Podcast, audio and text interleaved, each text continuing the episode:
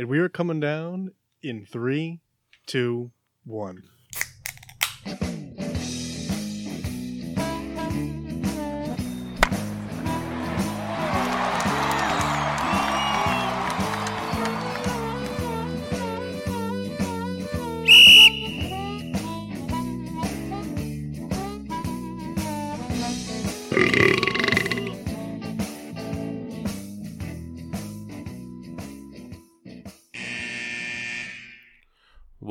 Sports with Drunk. I'm your host, is Cupcake the Riddler, and I'm joined by Mock. Sheen Washable. Nope. and the Red Baron. Yeah. Kind of missing some people today. Yep, J Mart's out. Uh, just his Faja's birthday today. Happy birthday, Lenny. Shout out Lenny. You know, Jeff also owed the shot for shot trivia, so And Kyle owed, uh, owes two shots now. Right. So, who would like an NFL question? Mock, Mock also owes a shot. Yeah, I was hoping you forgot about that No, because I was originally wrong, but then Jeff snuck in and was wrong. well, no, you more. owe a shot for leaving early. Oh But you can owe two if you'd like. no, no, no. Oh, okay. I'm gonna try and come up with a question really quick. Oh God, I didn't grab my beer out of the fridge. Mine are also in the fridge. Uh, what was I gonna say? Oh yeah, uh, and then the man of many names is not with us because this is the time of the year where he's the man of many fantasy football teams. I don't know how he keeps track of it. Sure. It's Um, like he's he's what? He's in three already. That that he's he's already drafted for. So he's got one with his uncle that he- him and I are in, and then he's got the reason he's not here today is because the one that he's doing today is it's a two hundred dollar buy-in that he does with his cousin Eric, and uh, like it's like a big, huge live draft thing. It's a really complicated way that they do it because it's a it's, Auction style. Yeah, it's auction style. So it's and there's, they play like every position. It's like quarterback, two running backs, two receivers, a tight end, a defense, a kicker, two defensive linemen, two linebackers, two defensive backs, a f- Yeah. offensive and defensive flex, a kicker and a defense. or oh, no, no, defense, a kicker. Oh, sorry. Oh, Yeah. But basically, the way it works is like you just they pick a position, and everybody's team name goes in a hat. Or I mean, all the positions are in a hat. They pick out a position. Everybody writes down like the top three players that they want and how much money they'd be willing to spend because you only have two hundred dollars. Right. So if it's you know if it comes out and it's running back and you know you're willing to spend half of your two hundred dollars on Le'Veon Bell, then so the way it works is and then you know if nobody duplicates, if everybody writes down somebody different, they get that player for that amount of money. But if the three of us were doing it and we each wrote down Le'Veon Bell for a different dollar amount, whoever was willing to pay the most gets him. The other two get nothing. but it, it you know it gets shitty because one you only get like three waiver moves a week so if you That would like kill me. if you draft like aaron Rodgers for 80 bucks and he's on his buy you either don't play a quarterback or you risk cutting him and someone else buying him vice versa a guy in their league last year spent $117 on david johnson and he was out by week three for the season Well, I assume that certain positions, you know, get cheaper so you can fill a whole roster. Or well it's it, it, it's It depends where you put your value. yeah So like last year, I know Kyle got LeSean McCoy, I think, for like five bucks because no one else thought of him. yeah So he had like one of the top performers last year, super cheap. They got Aaron Donald for a dollar. Well, it's one of those things too, because it's like you- there's no draft board in front of you, mm-hmm. so you don't. It's not like on Yahoo or ESPN where you just see like the top 700 players ranked one through 700, and you just so you just kind of scroll down and you're like, oh, I forgot all about Kelvin Carson Benjamin. Wentz or Kelvin. Ben- yeah, like you know, like there's like these people like, oh wow, Cam Newton or whatever, and so, um, yeah, so you can, you can like get steals and stuff. And the other thing too is like Kyle's smart. Kyle does a lot of research into these things, and he, you know, he does a good job with these types of things. So Kyle, he goes out and spends big money on like maybe two or three players that he'll eat a zero for, but the rest of them are all expendable players. He's not going to care if he has to cut. And it works, you know. Like I said, he, like last year, he had they spent like twelve or like fifteen dollars on Big Ben, and he started off the season sucking ass. So when the Steelers buy came, they dropped him and picked up Jared Goff, and it worked. yeah. It was funny. We were talking about this the other day, and Jack on our softball team called Kyle the Rain Man of fantasy football. I was like, that's very funny. Kyle's just a rain man. Starting lineup. Starting lineup. Uh, I'll go first. From the forgotten land of St. Louis, Missouri, uh, at 5.9% natural ice. Ooh. It's what was in the cooler. I have, uh, I believe, a continuation from my beer last week. A Dogfish Head 60 minute IPA. No, two weeks ago. Was it two weeks ago? Last week was the Red Dog 30. Oh, that's right. Last week was the red. But yeah, another 60 minute. It's a really good beer. yeah. Kendall? From parts unknown, I have Schofferhofer. It's a grapefruit beer, and I know what you're gonna say, and I just grabbed it because it's 3.2 percent, and I have to work later. So, 3.2 percent. It's like a soda. No. That's all I got. That's all I have to say about it. I had I had three sitting in my room. I was like, you know what? We're just gonna take these. Took all three. I took all three. One for each hour. We only record for seven minutes. Wow. Then uh, we're gonna be a little bit over today. Good. So yeah, I did my first fantasy draft. Whatever. Yeah. Don't you hate that after you draft it and you're like, ooh. I just don't care. Like I don't know. It, it's like the running backs, like the way they were ranked.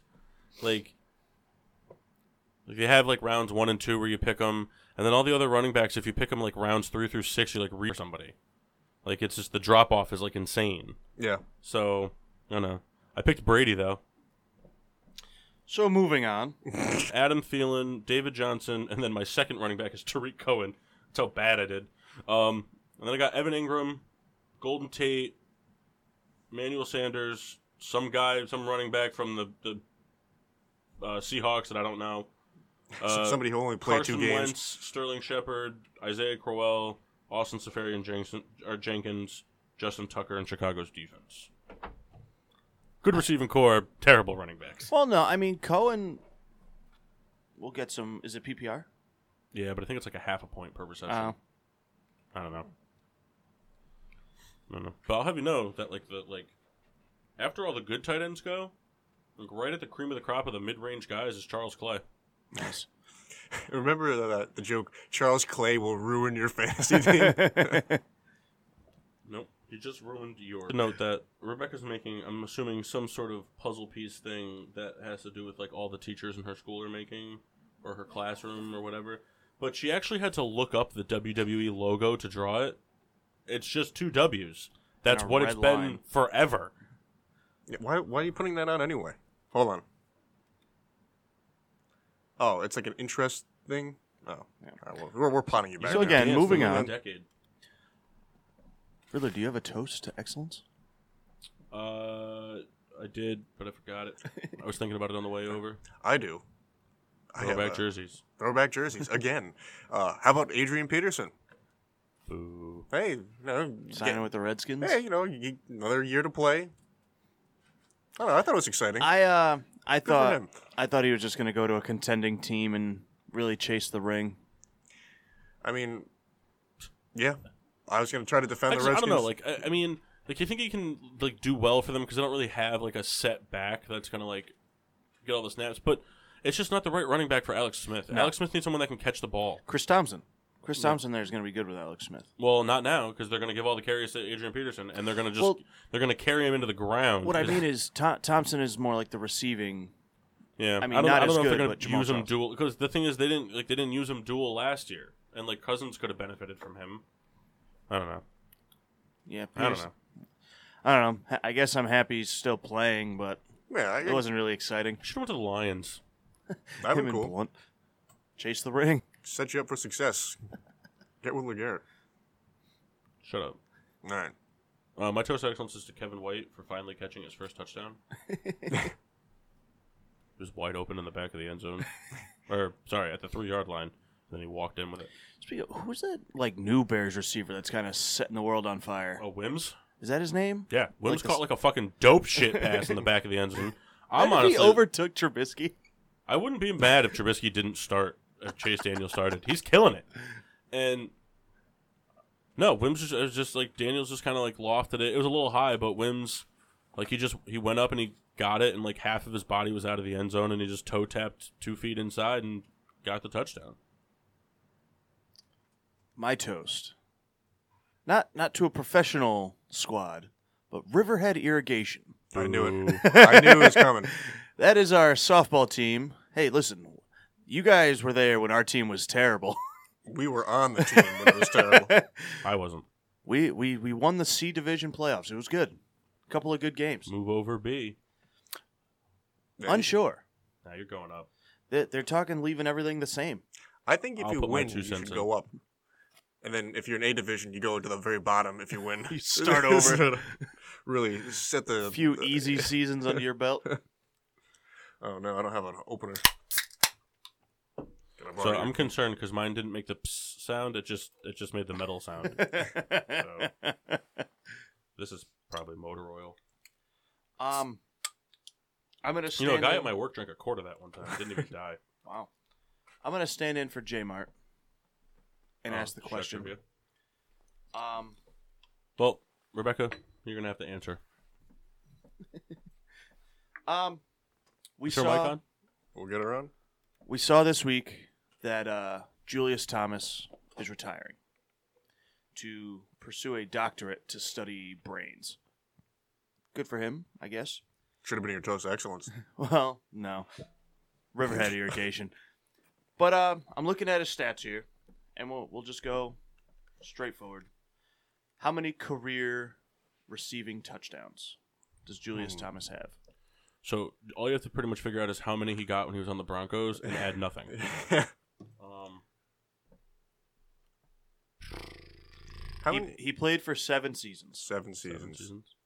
Um, I, I'm gonna be totally off base. I know it. Um, let's go with. He had twenty-one. Let's say thirty-three. 27. Kyle texted in and said 406, so he's wrong. He had 36 career touchdowns. It's close. Man, Paul's been right on the money. He's He caught a lot of touchdowns with Peyton Manning. He did. But then you got to remember, like, like three of those seasons that like he wasn't with Peyton Manning. One of them he was hurt. The other one he was in Jacksonville. which is like being hurt. So, so the two seasons I believe he played with Peyton, he had 12 touchdowns in each rec- in each season. wow. Yeah. Um, And before Peyton got there, he was just another one of the serviceable tight ends that well, Denver. he, he had no touchdowns oh, before in his first two seasons. Oh. Wow. Was he a starter? Um, no, No? No. I don't think Denver really had a starting tight end until Peyton kind of like started targeting somebody. so so he came in in 2011. He played five games. He started one. Um, he only had one reception. I hate that. That's like my least favorite stat. It's like, like unless you're like, like for me, it should be like quarterbacks, and lineman. running backs, offensive linemen, and your number one receiver are who deserve starts and not starts. Like, like your tight end is just like okay, like but if you're coming out of the gate and you know like Aaron Rodgers, if you're gonna come out and you're gonna run a, a two two back three receiver option to start the game, you're not gonna have a tight end out there. Right. Like it's just all based on the play you're gonna Yeah. run. But uh, his second season, I think this was when he got hurt because he played four games and had nothing. Yeah. But then, yeah, came back 2013. 2013 and 2014, both Pro Bowl seasons. 12 touchdowns each year. I remember he, he had three in one game for me in fantasy, and that was awesome. so shout out Julius. Cure CTE, so players stop retiring at 23. Hoping for the best. That happened to Kendall. Steeler retired because he was afraid of his brain getting hurt. Jason Worilds. Yep. There's another guy too. Some some time back. I From can't remember. San Fran, right? Um. I forget his name, but I Um, remember he had like an incredible like sophomore season that was just like, yeah, I'm done. Wasn't it Aldon Smith? No, Wasn't one of the Smiths? I feel like if I Aldon can't, Smith just got arrested a lot. Oh, then what was the other? I think it was the other Smith. Aldon Smith was the white one, right? It No, was the black one. oh The yeah, white Smith. Then I, th- I thought it was one of the Smiths I, retired really I early. think I think you're right. I can't. We'd have to look that up. I, yeah, I don't remember but- the guy's yeah, name. Aldon Smith was really good at getting arrested. yeah, he was super good at going to jail. Still looks really good at it, guys. That's true. He's really hitting his peak. So I, I kind of continued what we did last week. It had some like NFL projections. Nice. I had a Uh, game to play this week, but I, I, I wanted. I kind of feel like we need. Right, no, I- Jim. I agree. There's, there's a lot of basketball involved. Not a lot, but it's, gonna be, it's a what are you legacy saying? thing. It's gonna be a legacy game. I mean, we could do some of it. I have some that we can do, like football and baseball. Yeah. but we'll do that later. Okay. Uh, kind of continue. We talked about Peterson already. Uh, but I was gonna. I Oh, wrote hold down on. here. Sorry. Are you coloring the whole background green? She, she, she just nods her head. All right, just go ahead. I said Adrian can hang a Peterson. curtain over there. like in the, the, the doctors, you know, the the runner on a chain. We could just lock her out. Yeah. I have uh, Adrian Peterson adds two more wins for Redskins this year. So, what was their win total last year? They were a six win team. Were they? I'll, I'll get the stats. Um, Kendall, you got to come ready with the stats, bro.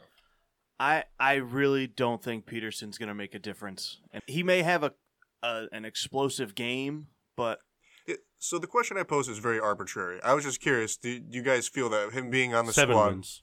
seven wins, seven wins? So I, will- I will private stock. so it. so.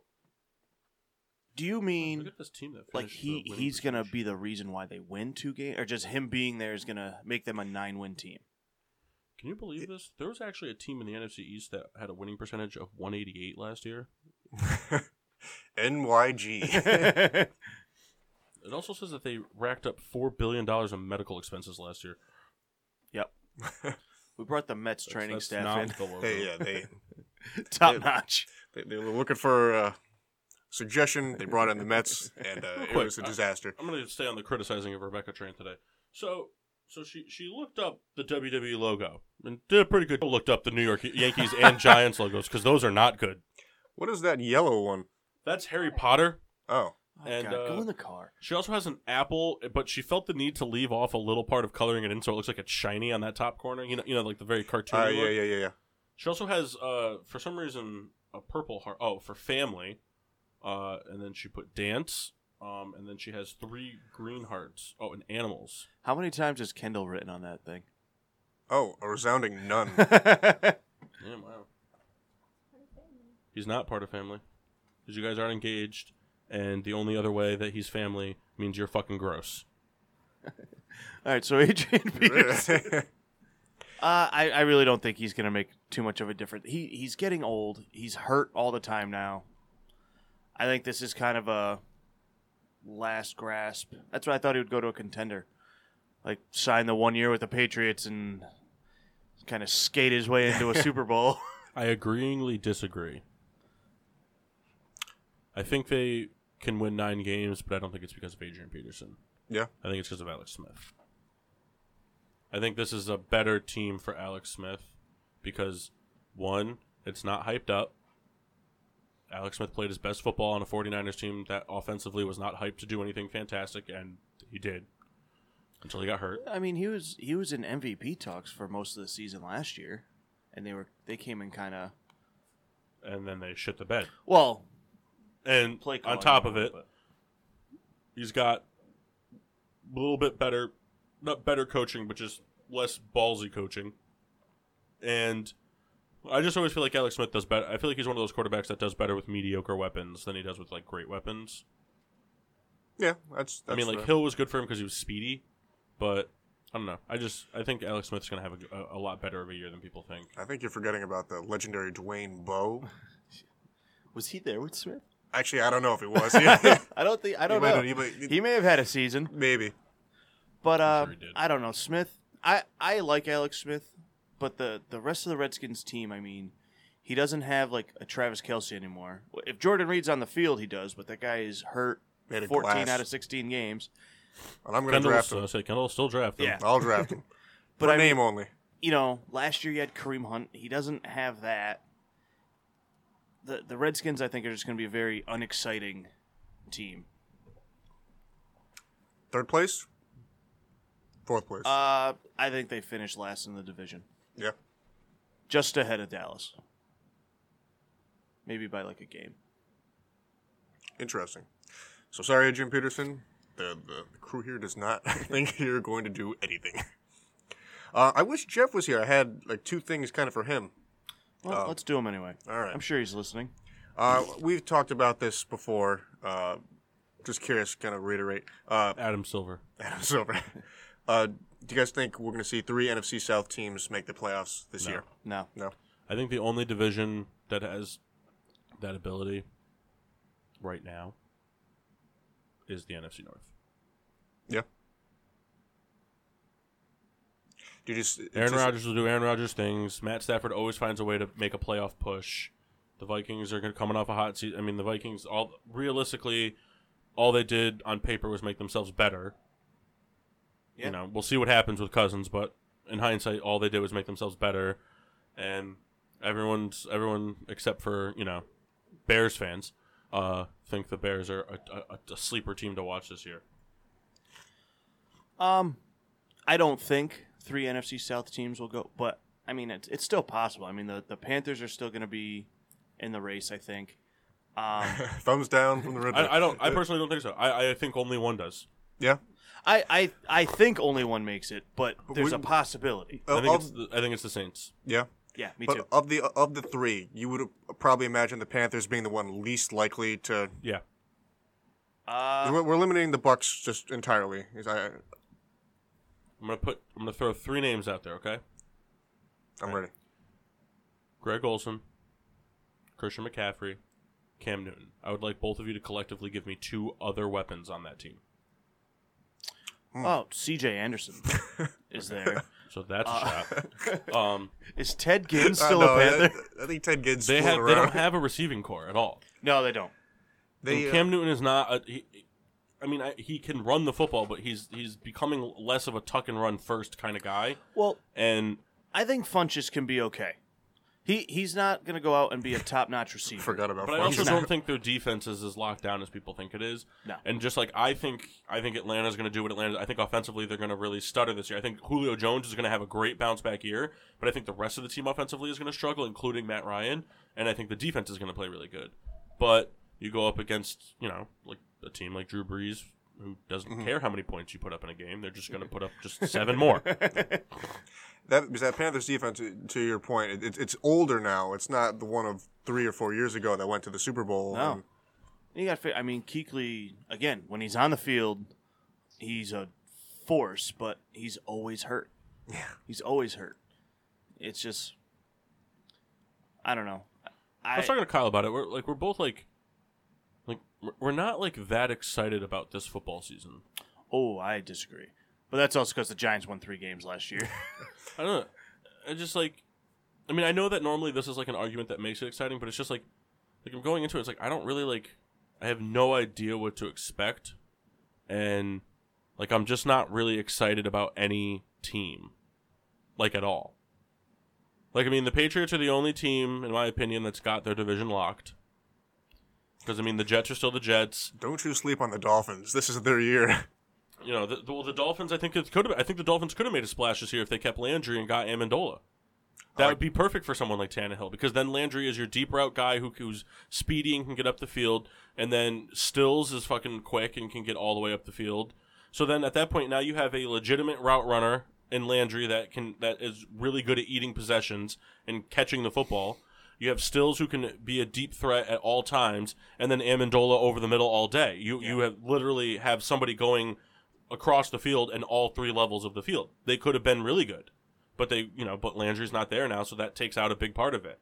That's he's probably the most pivotal part of that because they'll let Amendola eat, chip away with four yard catches every six or seven downs all day because they're not going to be able to run the ball. And you throw two people on stills, and now that deep ball's gone. So Someone's open. but the Bills, I mean, I, I believe in McCoy, but I don't know if I believe in was it Allen, right? Is that who they have? Josh. Oh, Allen. yeah, Yeah, I don't. I mean, I just it's not that I don't believe in him. I just is, You don't know. Yeah, we, we don't don't, have know. a sample. and the defense isn't what it used to be in Buffalo, and New York's New York. And but other than that, like I mean, going right down the list, um, I think the Ch- the Chargers are should be the hands down favorite to win the West, but they always find a way to fuck it up. I mean, and they're I damn good at it. I don't know what to expect from Mahomes, but you know it could be good. He's got weapons, so who knows? The defense took a little bit of a hit this year. Um, the Raiders have. I mean, I know it's only preseason, but the Raiders have just looked completely lost in every preseason game as a team. Everything has been off cue the whole off, the whole Yeah. preseason. Whether the starters or backups in, it just hasn't looked good. Um, I mean, I, I'm not doing it to be a dick, but I could very easily see the Steelers imploding on themselves. I mean, Ben's at the end of his rope. Bell's Distraction. Bell's a distraction. He usually kind of gets off to a slow start anyway. the defense can is hit or miss, and I mean realistically, outside of Brown and Smith Schuster, there's no depth. I mean, you got Heyward-Bey, but he's like more Is your he still there? yeah, he's like their best special team player. Yeah, it's we got like Eli Rogers, who I think got suspended uh, for for I just- I mean, but like I could very like, the- the Steelers are one of those teams that very easily could walk themselves out of the playoff race because they they play down to the Browns and they play down to the Bengals and the Ravens always play up to the Steelers. So it, it could be very easily the Steelers could very easily walk out of the season 11 and 5, but they lost two games to the Ravens who put together, you know, a mid-season win of a, a mid-season 5 game in a row stretch and now they're 11 and 5 with two wins over the Steelers. right. Here we are. Ravens in the playoffs or Bengals or Browns, you know, who I mean, they could surprise people. Who knows? Is it possible? I don't, and then the AFC South, I have no fucking clue because they have the best defensive player in all of football who has played probably seven snaps over the past decade. Um, and then I don't, I don't personally know if I'm really super sold on that offense because I don't think Lamar Miller is that good, and Will Fuller for me is really only a deep threat. So now you're just looking at Deshaun Watson and DeAndre Hopkins. I think Miller's good enough to do what they need him to do. I, he's not an outstanding running back. But the But- thing, he's not a good, he's not a good blocker, which is now going to cause cause which Winston uh, Watson. Watson to run around. Hard to, Deshaun Which- Winston's a good name. But it breaks down, it breaks down your offense. I mean, if your quarterback, if if and their offensive line is not always the greatest. I guess It's like Russell Wilson. I mean, Russell Wilson, like Russell Wilson could probably have been a top one quarterback in the league last year, yards and touchdown wise. But if the play can't develop, Yeah. I guess I guess the point I'm at, like I think Lamar Miller as a running back is good enough to where he can get you, you know, the say the sixty to sixty five yards a game to where if a defense sees him in, they have to ex- not expect a run, but at least respect it. So you have to kind of you know keep a guy over to spy him, and it, it can open up Hopkins a little bit. but I'm just not, sh- you know, but I'm not sold on them winning a division. I mean, I Jacksonville still has a great defense, but at the end of the day, Blake Bortles is still calling shots at the other end of the football, and that can be a disaster. Andrew Luck's coming back, and I think Andrew Luck's going to have a phenomenal year, Yeah, and I think too. so is T.Y. Hilton. Me too. But who else is going to have a great year? Yeah. Jack Doyle. Marlon Jack Doyle Mack. rules. Uh, but I mean, and the defense is still not there yet, No, and they don't have a run game.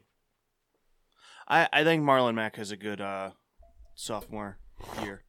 And then you flip it over to the NFC side of things. I mean, it, I, the Giants are going to have a much better year, but the Cowboys are, are still going to be a force to be reckoned with offensively because Elliott's going to be running the ball all over the place.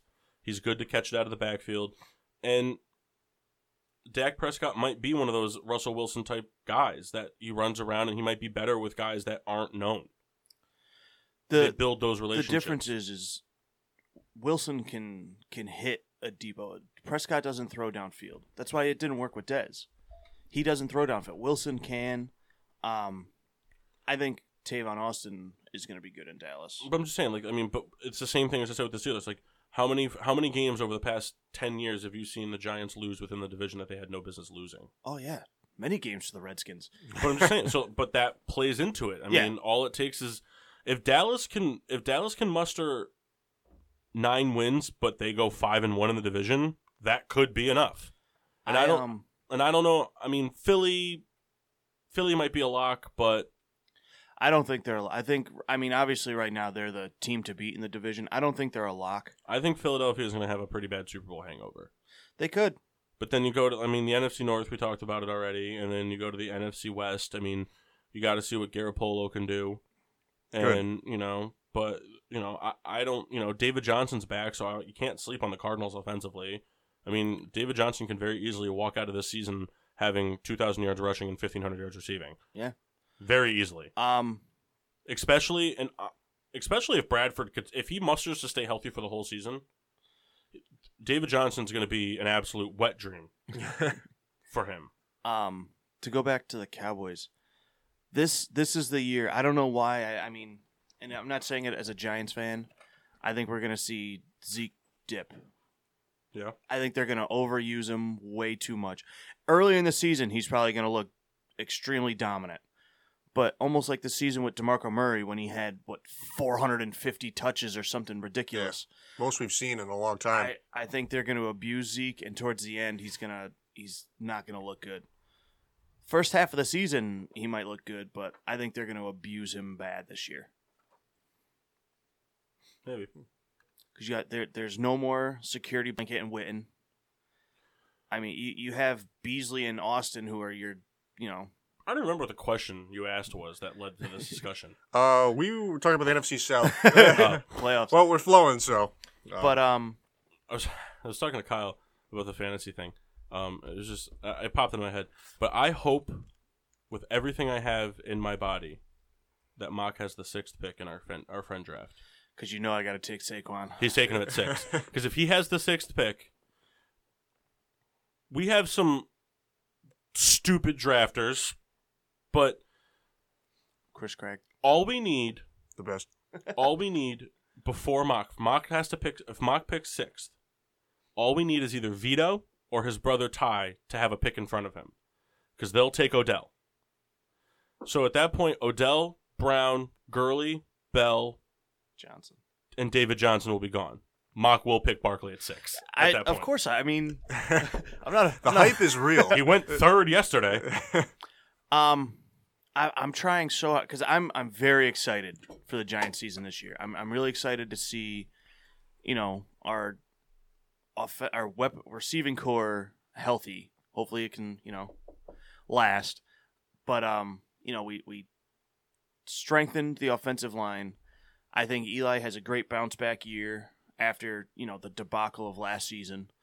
Um, and I, I'm really excited for the Giants to hopefully have a strong running game by a standalone back. I mean, we had like the three headed monster. That was fun. But we haven't had a, a standalone workhorse back since Tiki Barber. And that guy turned out to be an ass. but Good player. he, he was a great player. And then he retired in his prime Yeah.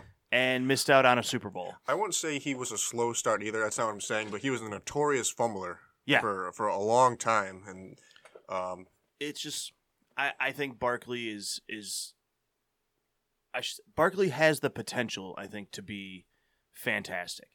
Um, I mean, you, you watch the kid; he can run, he can catch, he, he's elusive, he, and he seems. I mean, I, I can only base off what I read and see, but like he doesn't seem like the young punk kid. Like, come, I don't. Do you saw Brandon Marshall? Or did he retire? He is a Seahawk. Oh yeah, okay. So that team's not making the playoffs. Seahawks, I think, are going to be really bad. Yeah. I think they're going to be really bad.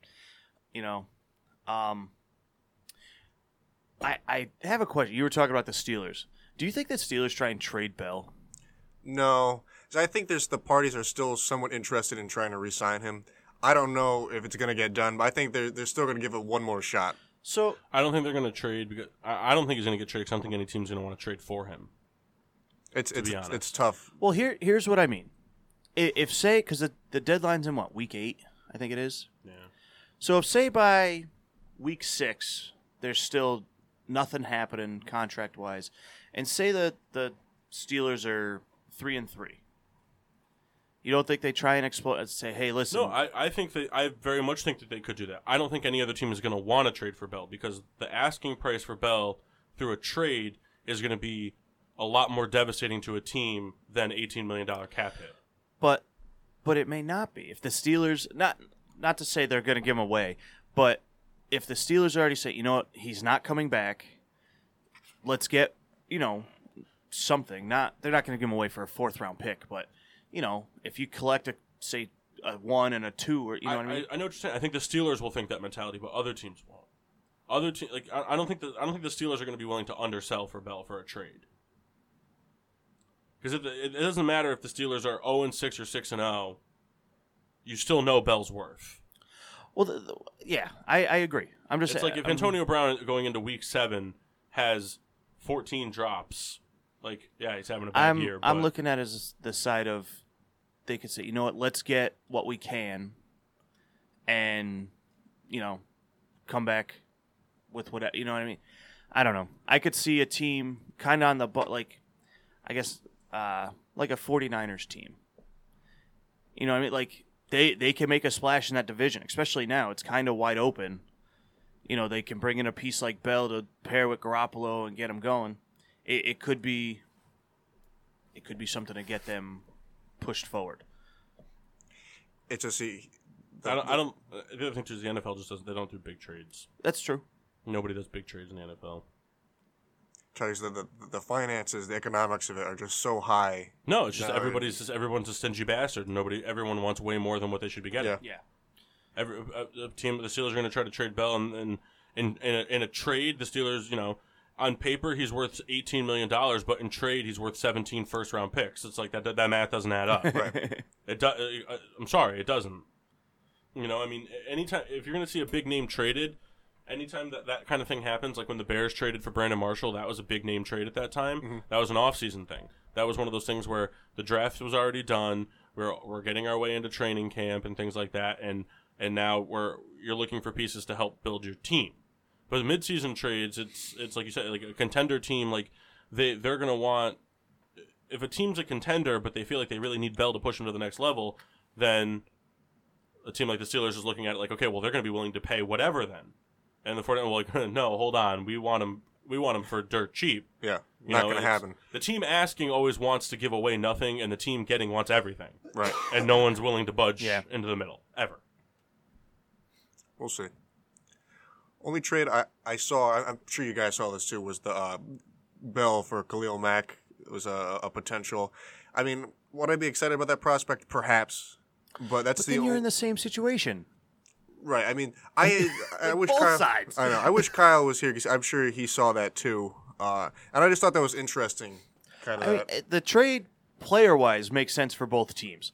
I mean, the Steelers need that, you know, interior linebacker that can also r- pass rush with the best of them, and the Raiders have no run game. So I mean, that trade, but both players are complaining we want way more money. So it's like, hey, you take our expensive guy, we'll take yours, and we're not going to pay him. It's just All, on a, all, all for a three month rental. yeah, really. But player wise, I mean that trade makes a lot of sense, but the the logistics behind it is, is what's gonna hurt. Yeah. We'll see. The the Steelers' window is closing quick, you know, and a, in a lot of fronts. Uh, so hopefully, some good could be done off season. Just wait till Flacco comes to the the black and yellow, and That- Kyle is forced to That, like him. That'd be so Right, ridiculous. he's going to the killer threes and the big three. if if that ever happened, and, and I said this to Kyle just the other day about like Bryce Harper, he would become the biggest Flacco fan instantly. Well, I'll tell you what, Ravens fans would really hate that. That I mean, we, we only hit the Steelers side between Kyle and I, but Ravens fans would be furious. That that would they would be like, Speaking of- Speaking of Ravens being furious, it was all it was all laughs and smiles. But I thought for sure that there was going to be some bad blood when I saw like the highlight, the, the headline for it. So the Ravens played the Dolphins in preseason. bless you. Ooh, Oh, there's some, some- there's some excrement coming out of that that had some uh, some beef behind it.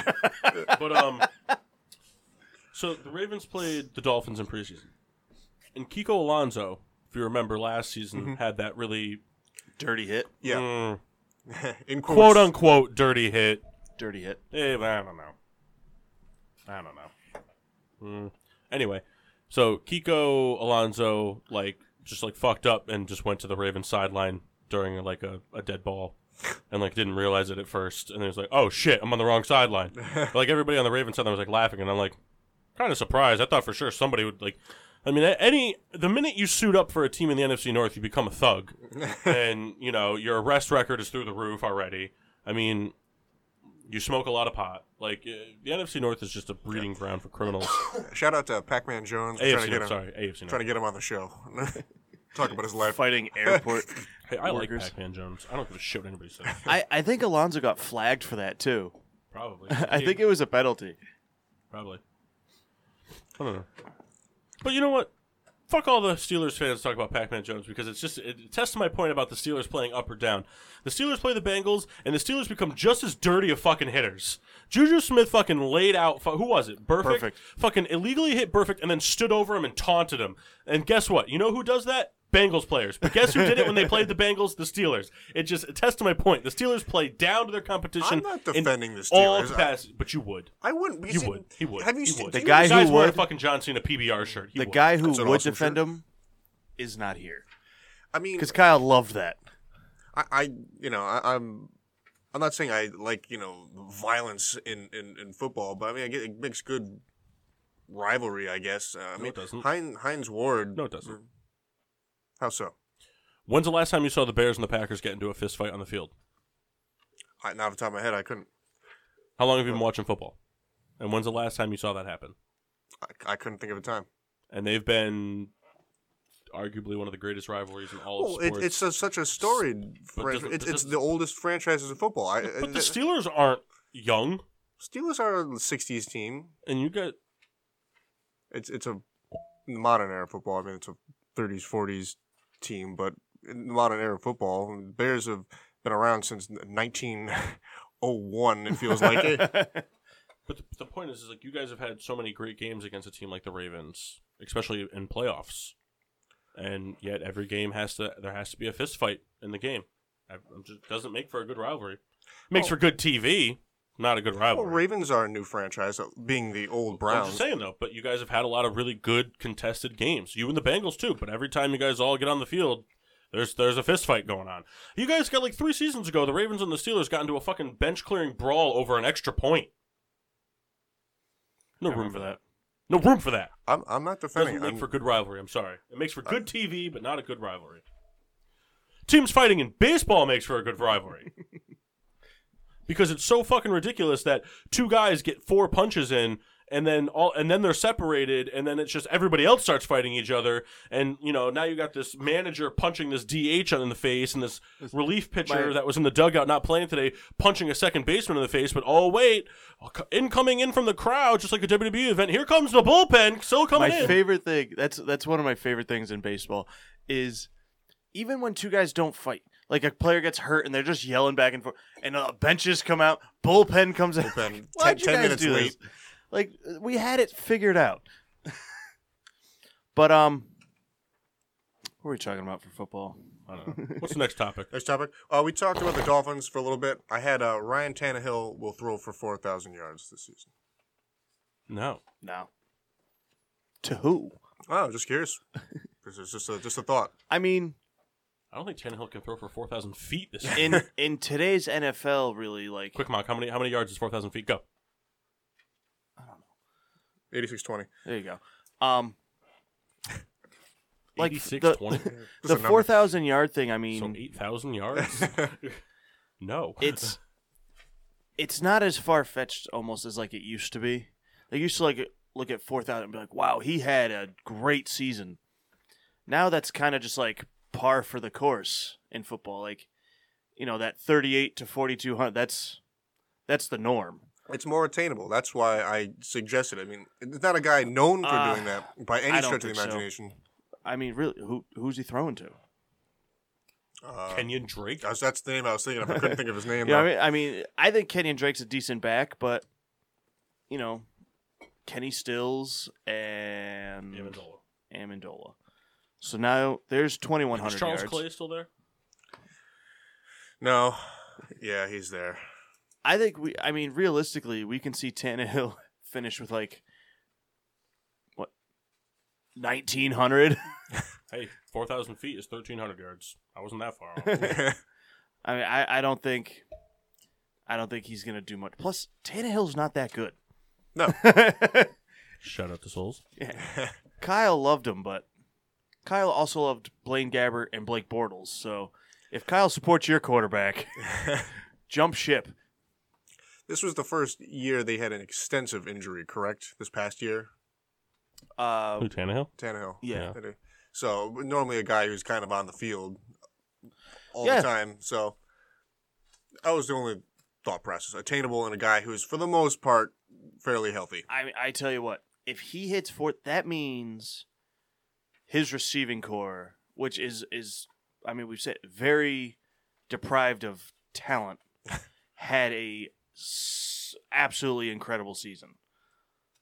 I mean, uh, has Kenny Stills ever come th- close to a thousand yards in a, in a season? or Amen, Mm. is Amendola? No, I, I think neither. Are, So they're so- they're so kind of like you- 800, 800 guys. So you're asking, you know, you're pretty much you're one and two to have absolutely career seasons. Yes. Last year with Miami, Kenny Stills went, hit 850, and then 2014 with New Orleans, he hit 940. Yeah. So it's, so you're asking both receivers to have their absolute best seasons. And I mean, Stills isn't a number one receiver. Neither is him. So I don't know. I don't. I don't think the Well, for- pass game's Forget to be very Tannehill. explosive. He's garbage. Amendola, on the other hand, no. Amendola's never hit 700. he was always a better. I mean, he does the quick little, you know, guy. deacon dunk. He's like a Wes But he was Welker also guy. great in special teams. That's what kept him around so long. All right, well, forget Tannehill. He sucks. We all know it. Yeah, he is. He's All right. terrible. Todd Gurley will have eight touchdowns by week five. He could. I don't know what their schedule's like, but he without a doubt could. Um, You know, I had all this information up, and I close them out because I'm always closing my my thing on, on the iPhone. um, So I'm a bum. I'm sorry. are you pulling up the schedule, Paul? Um, Gurley, I absolutely can th- is probably primed for another. No. Uh, can you can you tell us the games? Yeah. Raiders, Cardinals, Chargers, Vikings, Seahawks. Well, I mean, the only defense that jumps out at me is the Vikings. No way. The Rams have an amazing front seven, and so do the so the the Raiders have a great run defense. They have a terrible You said secondary. Todd Gurley, right? Gurley. Gurley's on the Rams. Not the Rams. what are? I was like, wait a minute. Seahawks. Oh, Chargers. Chargers have a good run defense too. But you got to figure. I mean, No. I, I think he can be eight? close. Eight. No. Eight by week five. Eight. No. No, this is rushing and receiving. You said rushing. You said eight rushing touchdowns by week five. Well, I didn't mean eight. I mean, didn't I meant eight? So now eight purpose. total Eight touchdowns? total touchdowns. Still no. I think he can. I mean that that's a tall I think order. he can, but... he won't. I mean, I think. I mean, anybody can have eight by week five. they play the Raiders week one. He could get a lot because I don't think Mack's going to be playing. and I mean, outside of them, their defense is terrible. I still don't think so. No. Eight in week one. Wow. Records. Uh, I have a couple of stats. You want to keep this going, or you want to take a break soon? You guys tell me. Well, we, we- Well, we got time for a little. All right. couple More? more. see So- something real quick about Todd Gurley All right. before we keep moving on. Before we keep moving on, I'd like to see that the be an explosion against the, the Raiders. just rip them up. Uh, really pound them. Gruden on the sideline. Just, Just- Um, that would be very funny. He just quits. you know what? I'm going back. ESPN. Did Witten take that job? I think I saw a picture of him, but uh, I didn't read anything. I saw like a picture of him in a suit, but that could have just been anything. Just him at church. Photoshop in the SportsCenter background. He's a- da-da-da. I'm excited for him. I, I wish he was still playing. I'm happy he's not. If he gets Kill the eight by Giants. week five, you're asking him to have like more than almost double productions last season. Last season he had 19 total touchdowns. Mhm. If he has eight by week five, that means that he'd be projected to finish with 29 touchdowns. Well, there, there's skids in seasons. He can, go three games without scoring. This is just, If he goes eight, if he goes five games and gets eight touchdowns, you really think he's going to go three games in a row without scoring at all? this is this is just a a thought. It's not a prediction. It's just like No. I don't I don't think he's going to have a skid of three games without scoring a touchdown, but it could happen. Stuff like that happens all the time. It's it's the NFL. he's not so- getting eight touchdowns in five games. I don't think so. No way. Now, I, I would like to look too. Maybe I'll look during the break. Was there a stretch at any point last season where he got eight in five games? Um, because I know there he had a few three touchdown games. Like, I don't I don't know if in any span. So that happened. that was the only thought process making this question was there was Yeah, the way game to bail out Kendall there. that was No, no, no. Because that's what I was thinking. You know, did he have a stretch last season? Any five game stretch that he scored eight gonna look it up. touchdowns. I'm gonna look it up. All right, I'm just I'm just saying. All right. But um, I Remember, me, I. I think if he stays dominant, I think he can definitely attain that. Remember, Ex- these, are just hypothetical questions. Especially- no, these are not like you know. No, no, no, I know, but I mean, especially if Hey, um if we're saying rushing and receiving. I mean, Well, I apologize if I said rushing. I didn't write it down as rushing, but so you can't read. I can. I never learned it. I could uh, I could say it out loud when I'm reading. Do you uh, do you have another topic, and we can find these numbers? Oh, the next the next three are stat questions. Uh. kind of like that. Uh, which one do you think is more attainable? Um, well, real quick, this one doesn't really matter that much. I wish Jeff was here, but uh, uh, Marshon Lattimore, 48 tackles, eight interceptions. Think that's possible? A lot of picks. That's a lot of interceptions. I, I envisioned Most him. teams get like ten a season. I envisioned him. Well, Slay and that guy from Tennessee had like eight apiece. So I was thinking Um, that he'd be the career leader. I mean, the uh, season leader. Forty-eight tack. I mean, I can see that because, um, you know, he's a corner, so he's got to tackle somebody. I mean, unless they just Whole avoid him. season just doesn't record a tackle. But I mean, you figure they play 16 games, so that, that's not even. I mean, wha- what's what's the math there, Kendall? Oh, the- you're asking the wrong guy. well, the point being is that like Apex would kind of be like he'd be the season leader for interceptions, and that's kind of what it is almost every year. There's seldom a guy who gets ten to eleven picks. It happens, you but got to figure, um, to get 48 tackles, it's three tackles a game. I think that's attainable. I mean, he he's a great corner. I mean, whiffed against the Vikings, but haha. um, eight picks though that that's a tough one. I mean, I think he's talented enough to do it. I don't, I don't think that he will. I don't know if he's a special teams guy. I don't know if he's out there I don't know. doing, you know, the uh, gunning on the punts and, and all that. But that that that's usually guys who get stat padded tackles. You know, But even even beyond, I mean, three tackles a game. That's that's, I think, easily attainable. I mean, as long as you play all sixteen games. But you know, he's in on run coverage and whatnot. So I, I think that side is is a no no doubt. I don't know what he had last year, but last year it was kind of in that realm. It was like 41, 41 tackles. Yeah, but so I- it was so like I think four, four to five picks. um, the picks. So to answer your I don't question, yes, he did it last season. He did it in three games, but he also did it as the last three games of the season against three teams that weren't making the playoffs. Yeah.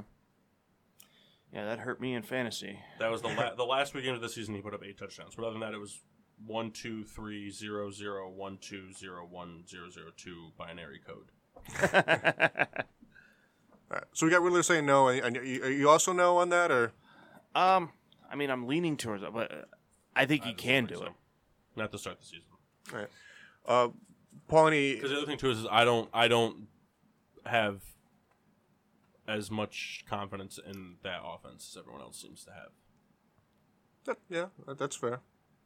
You know, who knows? It's, it's a team that was hot. Kind of didn't really make a, much of a splash in the playoffs. They were hot as a team though. They weren't hot like Jared Goff was not lights out No, no. all not- season last year and into the playoffs. Like he wasn't lights out like the best like best quarterback that you know was playing. You know, argu- arguably the best quarterback. I mean, he was putting up numbers, but it wasn't like golden lights out. And the the defense has the ability to be a complete shit show this year. the defense is going to, I think, be hit or miss. They have all the talent in the world on that defense. Plus, they added more. They Hot hits. added more weapons for f- receiving, which are going to take away from Gurley's receiving. That's it might open up the running game for him more, but it's going to take away from his receiving options. um, that that defense, if that if their defensive unit can kind of put egos aside and work, to, their defense can be probably one of the best we've seen. They, there is a lot of talent on that Rams defense. Um, I mean, like if if they can keep it together, they're not going to give up a lot too. of points. What's that? It's all new talent too. Yeah. I mean, you got just in the secondary alone, they brought in Talib and Marcus Peters, who are you know who have Peters has been the one of the top corners the last three seasons, and Talib's always up there. Um, you know, they still have Aaron Donald. They brought in Suh. That that defense can be scary. Yeah. Can be scary. I got one more stat question for you guys. Um, you guys could just pick which stats you think are most likely, least likely, so on and so forth. Uh, for Joey Bosa, 82 tackles, 16 sacks, four forced fumbles, one recovery, and one pick. Uh, what what were the last ones? Recoveries and picks. Well, yeah, one pick and one recovered fumble. Th- th- those are not really. I just I put think throw them in there. that can happen except for the tackle. That's a lot of tackles for a defensive end.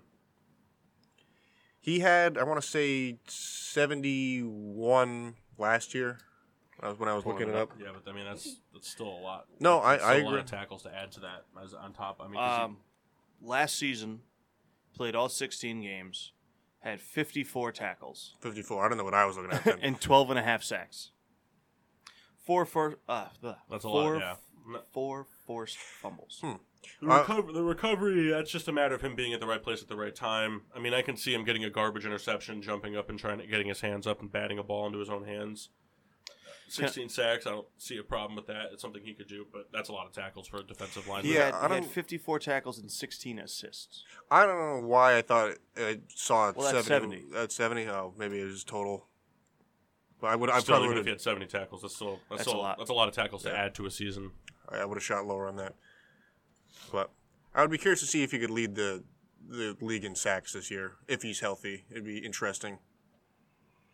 Do it. I don't know. He played all 16 last season, so Yeah, I don't know how much help he's getting. A lot. Uh, That defense is going to be quietly very scary, especially because they added uh, the fuck is his name? Oh fuck, I can't remember his name. I'll look it up. Do your next thing. uh, th- so that's the last one I had uh, Alright. for the for the stats. And if you guys want to take a quick break yeah. and uh, talk some more fun stuff, Stoof. stoof. Welcome back to Getting Sports with Drunk. I'm your hostess, Cupcake the Riddler, and I'm joined by people, Well, not all of them. some people, some of them, just Kind you, Mark. who who's coming up with these taglines for our videos here? I am, Or are we Facebook Live? We are Facebook Live. and I happen to like our taglines. I'm too busy battling with dinosaurs right now to, to be on Facebook. So Really, no no love for the Facebook Live. I, I really enjoy them. that's because you make them. well, You know, I, Yes. I clicked the video. I forgot to share it. oh my god. Sharing is overrated. Easy, Jeff. Wow. Get that up. Uh, Silence. Yeah, so welcome back. If you missed our first hour, shame on you. Um, but we're three hours now. We're here. We're here. Ten to one, and we couldn't be less excited about it, right, guys? That's right. Listen, I, I'm in. Are you all in? All in. All right, that's fair. What do you got for us, Paul? Oh, I don't know. Average penis. Not Um, let's uh, let's talk some uh, some legacy stuff. Legacy debates. Okay. And so, you know, we're going to start off right off the bat with a basketball one. So there's a lot of discussion going on, GOAT discussion on, you know, the, the whole LeBron Jordan thing. It's been beat to death. Um, but, you know, Kobe's kind of in the discussion a lot more now, especially since he's, you know, there's been all this speculation about if he comes out of retirement, which he's not, and things of that nature. But, uh, a lot of people in uh, social media world, things like that, have been discussing Kevin Durant as the goat scorer, best and best scorer the NBA's ever seen, Hmm. ever will see. So his legacy as a scorer versus you know, and granted, there's still time to prove it, you know, and you can feel free to use the argument if he continues to do what he does, yada yada, whatever. But um, Kevin Durant's current plus future legacy as a scorer versus Kobe Bryant's legacy as a scorer. Who who's got the better legacy as a scorer? See, I wish I knew off the top of my head kind of like his production in OKC versus Golden State now, and like, um, you have a computer. I do, but I don't. The, the stats wouldn't mean anything to me. It just like I, I'd, I'd see the numbers, and I, I couldn't I couldn't pr- project that into well, you know, he did this in in whatever game versus you know Cleveland. It just Yeah. it, it, I, I wish I had the, the better grasp. All right, fine. We'll th- we can throw this one on for size. Uh, Kobe Bryant has granted, you know, there's the the whole spiel about Kobe Bryant has always taken an an innate amount of shots, and you know Kevin Durant doesn't necessarily do that. You know, like the time Kobe dropped like 81, he shot like the ball like 45 times, but Kevin Durant could do that if he wanted to. Kobe Bryant, you know, was given that option to be the guy that goes out and shoots the ball a billion times, and he took advantage of it. Kevin Durant could be that guy. No, no, no coach is going to tell Kevin Durant not to shoot the ball 25 times in a game, 30 times in a game. The guy's an elite scorer. But uh, we can throw this one on for size. Uh, Kobe Bryant has scored more points in a half than Kevin Durant's ever scored in a game. I think that's the the, the goat right there. Then, but I Yeah. mean, let that if it's just one, if it happened just once, good enough for me. And I mean, even now with with Durant and Golden State, I mean, he's not the obviously he's not the only option there to score. So that's probably going to take away from him a bit. I mean, for a while, Kobe was like the only option in LA. No, especially towards the end. Yeah. Well, Kevin Durant, in in my honest opinion, Kevin Durant has had for almost his whole career a better team, overall team around him than Kobe ever did. Because even when even when Durant was in OKC, he had Westbrook and he had Harden, and they had other good pieces around him, and they went to the Western Conference Finals, and they had a three-one lead that they blew over Golden State.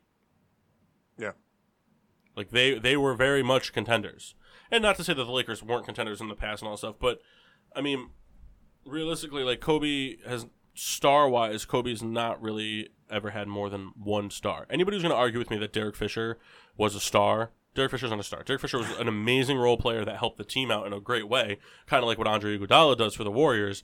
But Andre Iguodala's not a star on that team. He's just a really deep role player. But I mean, Kobe had Shaq, and then Kobe had Pau, and that was it. But when he didn't have those guys, Kobe was still putting up insane amounts of numbers.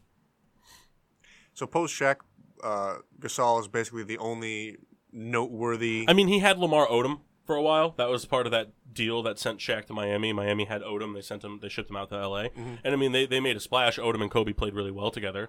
But then it, you know, but Lamar kind of went off the deep end. yeah, I mean, he had like he had like six strokes in a coma. Pretty sure he had heart attacks too.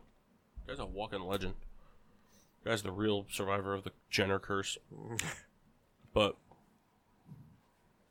I, I just I think Kobe is going to be the best scorer we've ever seen for a very long time. I agree. I agree that somebody I wish I watched more of. You know, didn't didn't have the appreciation. You're I too busy stroking yourself to wanting to be Jerome Bettis. Yeah, Nothing almost, like nothing almost like- made it Nothing too. being like six foot white redhead. Almost made. Was on my way. Nothing like being a six foot one redhead trying to be a five eleven big black guy. I don't know if Jerome Bettis is five eleven. I kind of always pictured him being a little shorter. yeah, he's shorter. I mean, that's five, five, ten, five. That's that's fairly accurate. I feel. What's the next one you got for us, Paul?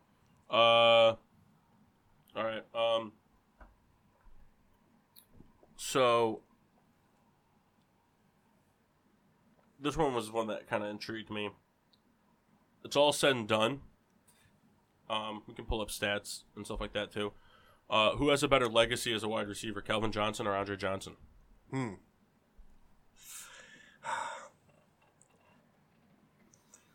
Ah, that's that's good. See, I'm I'm such a, a homer with stuff like this. I I like Andre Johnson being like the the, the, the Texans' great. He such played in Houston.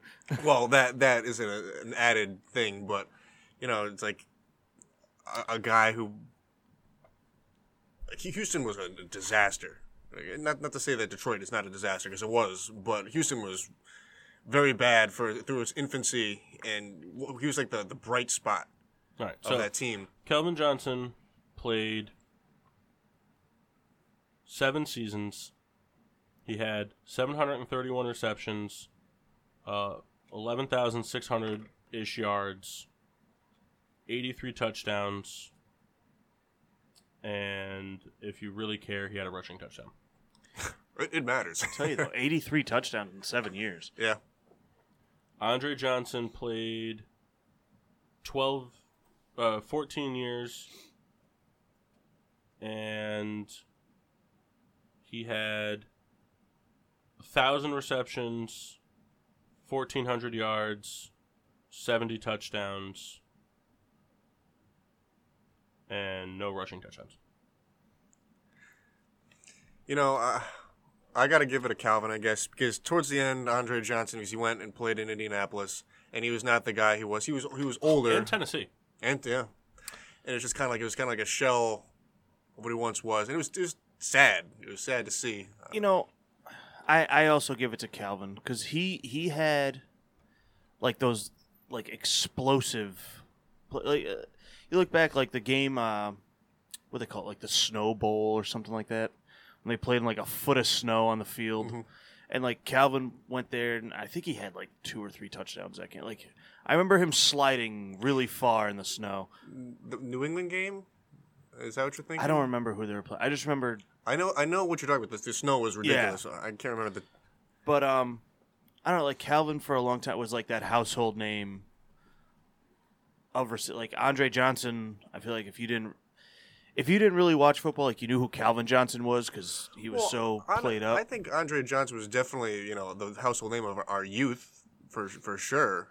I mean, towards the end, like I said, he was kind of slowing down. Maybe that's why he was outshined household name wise, but he, he was definitely he was known. He was he was a big deal. Andre Johnson's got four playoff appearances to Johnson's two. Hmm. The other thing too is is uh, uh, Calvin led the league in receptions once, yards twice, and touchdowns once, and Andre Johnson led the league in receptions and yards twice. Hmm. Once in one season. Like in 2008, he led the league in receptions and yards. Had 115 receptions and 1,500 yards. I, see, I like Andre more, but I, I'm still giving it to Calvin. It's it's a crapshoot. For me, So, so if I can piggyback off this, do you think Andre Johnson's a Hall of Famer? Yes. I do. Do you think Calvin is? Um, yeah, he'll make it. Well, He'll make the Hall of Fame. that, that's not what I asked. Yeah, I- I, mean, he was dominant. He was a dominant he, he, he receiver. deserves it. It's unfortunate that you know his, his desire to play, and it, because I think he definitely had a lot left in the team. the only black marks on his record is the his length of the length of his career and his lack of postseason uh, presence. He was also hurt a lot. Yeah. That that's why I, I love this argument with Kyle because he gets so mad that Terrell Davis got in, but I use the same thing when I talk about Calvin. he gets so mad. I mean, when, when it boils The down other thing to too, though, is, is like I'd like to throw this out there. So, Kel, uh, Andre Johnson, I mean, he he eclipsed. He had in 2011 he got hurt, and he only got he only had 492 yards, and he got hurt as well in 2007. He only had 851 yards. But other than that, from 2004, and so 2004, 2006, 2008, 2009, 10, 12, and 13 he eclipsed a thousand yards in each of those seasons, and in five of those seven seasons, he went above thirteen hundred yards. And also, I mean, Calvin Johnson played seven years, and was um, let's look at his stats real quick. For Calvin Johnson, he played was it seven years? It was either seven or eight. I don't know. I think it was nine. Well, the the last two don't really count. he was just a decoy. Well, no, because his last two seasons he played almost full seasons. But I mean, like, what were his numbers though? He was hurt a lot, and I mean, he, he had a thousand yards, thousand yards, and eight and nine touchdowns. In his last season? Yeah, 2015. 2015, he put up 1,200 yards and nine touchdowns, and 88 receptions. because I, he retired healthy. I think like he just didn't want to play anymore. Yeah. well, my other thing too with Calvin Johnson is, why I like this debate is because even though yes he was so dominant, Calvin Johnson only had one season in his entire career for being such a dominant receiver and being a number one. He only had one season in his entire career where he eclipsed 100 receptions. Hmm. And Andre Johnson did it five times. Hmm. It's interesting. It's something you wouldn't think. Or, Yeah. And on top of that, too, like Calvin Johnson, yeah, he had a very dominant run of things because, I mean, realistically, you look from 2010 to 2015, he eclipsed a thousand yards every season, and in those of those seasons, three of them he had more than 10 touchdowns, which is crazy to think about. That in 2011 he had, um, oh my god, what is happening? What's happening? Um, it's crazy to think about that. You know, he broke 10 touchdowns all those times, and it didn't lead like the league. yeah. I mean, like in 2011, he had 16 receiving touchdowns, and it wasn't the most. I'd have to look. I'd have to look up that season to see who had the most. 2011. 2011. Uh, Randy Moss. Maybe. When Yeah, that might have been Patriots Moss. so he had He might have had he 18. I think he had 18 that year. see, yeah, he broke that record. Yeah. But so the other the other stat too I like to look at for this is time frame wise. Like yes, Calvin Johnson was relatively dominant throughout his whole career. I mean, his rookie season, he played he played the, pretty much the whole season. He only had 756 yards, but it was his rookie year. But after that, he pretty much he he had a, after his rookie season, he had a thousand yards every season except for 2009. But he finished with 984. But I mean, you go to Andre Johnson. I mean, Andre Johnson had let's see, where is the stretch here? I mean, he had this six year stretch where he got hurt in 2011 and he only played seven games, got 492 yards and two touchdowns. But all but the three seasons before that and the two seasons after that, his yards were 1575, 1569, 1200, 1600, 1400, and then his touchdowns were 8, 8, 9, 8, and 6 still very dominant. That's a very dominant stretch Yeah. for a receiver. And then receptions wise, in that same span, he did 115, 101, 86, 33 in his down year, 112, and 109. So, really, in hindsight, he kind of did the same level of dominance Right. in a in a similar stretch. So I looked it up. 2011 touchdown leader. We had the right team, wrong player. Wasn't Randy Moss? Was not. It was Rob Gronkowski at 17 touchdowns. You know, Moss, seems- I, I don't know if Moss was there in 11. He He was there in 07. It seems Might not so long ago that like I didn't even think of Gronk. 2011 seems forever. We graduated high school then. Yeah. Well, two of us did. Three of us did. Mark was just so fun. was already out. yeah. Drinking toilet water. Yeah. So do you, do you both still say Calvin Johnson? Yeah, I think so. Yeah. No, it's fair. It's fair. It's fair. He also led the league in receiving yards that year. Who? Calvin. What? 2011. Yep. Yeah. 1681. That's good.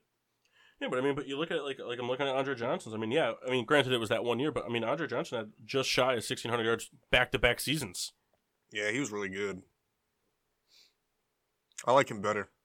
And my whole thing too. I mean, re- realistically, like going back, like, and so that was 2008 and 2009. Who was the quarterback for the Houston Texans in 2008 and 2009? Ooh, was it Rex Grossman?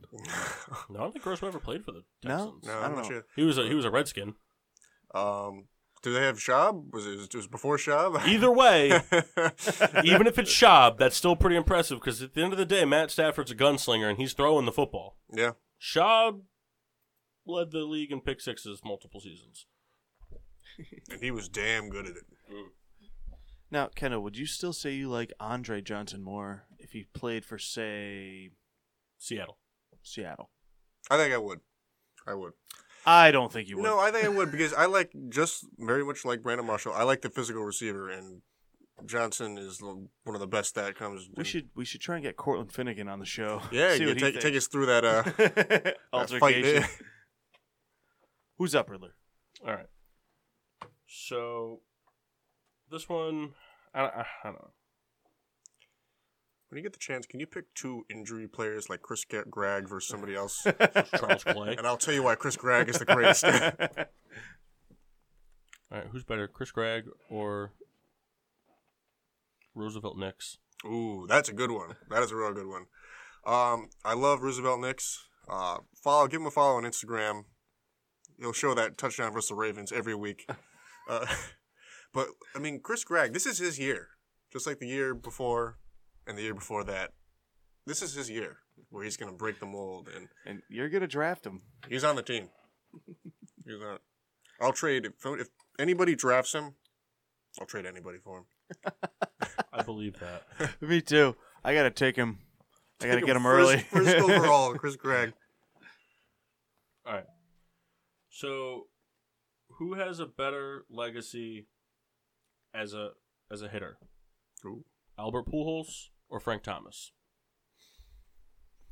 So I'll, I'll give you some stats to back it up. yeah, thank you. So Frank Thomas played 19 years, and he had 8,200 at bats, scored just shy of 1,500 runs, had just shy of 2,500 hits, 500 doubles, we'll call it, 12 triples, 521. Can you imagine him hitting 12 triples?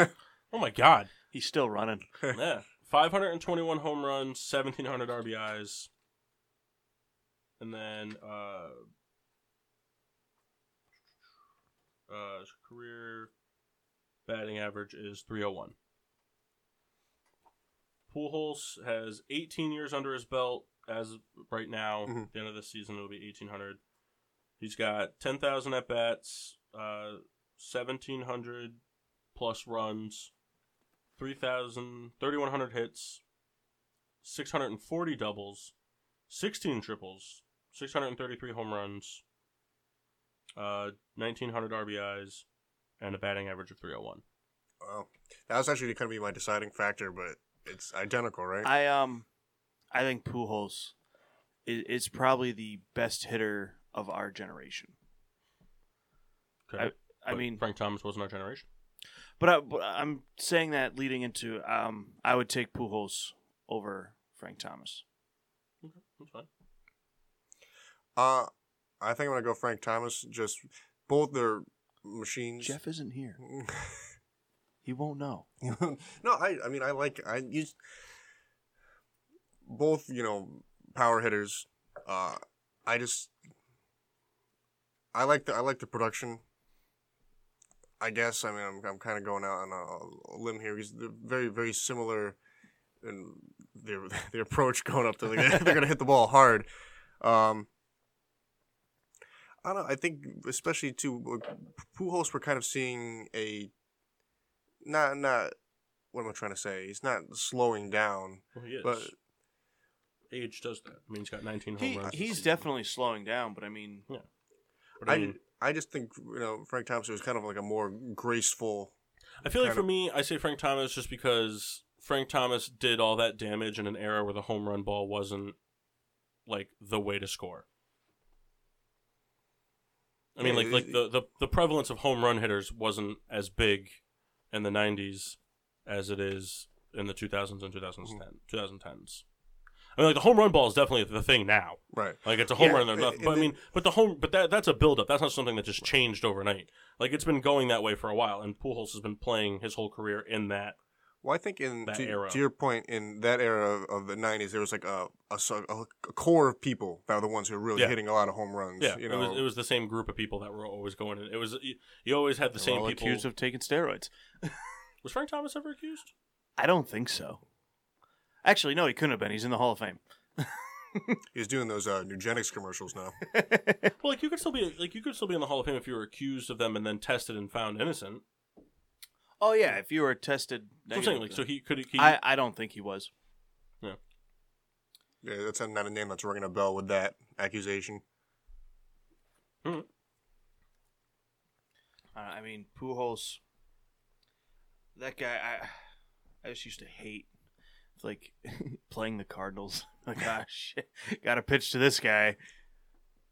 He he was just dominant for a long time. I mean, from 2003 to 2010, he was an All Star every season. He he was he was a force. That whole Cardinals team was painful to play against. and and it's too bad. I, well, was was he on? a- He won a World Series, right? Mhm. I think he's got two. Two. Pretty sure. Was it 2007 and No, uh, 2007 was the Red Sox. They did 04 and 07. So it must have been 2008. yes. Nice. Yeah, you're right. Wow. A lot of power behind those. He's a three-time MVP. Like a thirty-time All Star. Yeah. All right, I got one for you. Uh, playoffs aside, who has the better better legacy as a quarterback, Peyton Manning or Tom Brady? Uh, Peyton Manning. Peyton Manning. Why? No controversies. Well, he he eclipsed. Playoffs aside, though. I'm not saying play, but I mean, he- Brady's been suspended for the deflate thing. They had, which was a playoff thing. but, Matt, but that, take it away. You can't take it away. That rolled into the regular season. He missed four regular season games. So But I'm saying, but if it didn't happen in the playoff, like if we take playoffs out, there's no controversy there. Peyton Manning set the record for passing touchdowns. Brady beat it. Peyton did it. Uh, broke the record again. he broke the record twice. Uh, you know, yards wise, he's always been a leader. Always been t- top top five. Peyton Touch- beat yards and touchdowns, right? That that Yeah. one season. Yeah, but in whatever year it was, he passed out uh, Marino to get 49 touchdowns. Brady Yeah. hit 50, and then 2013 he hit 55, I think it was. Yeah. So I mean, to, to break your own record, you know, it, it says enough for me.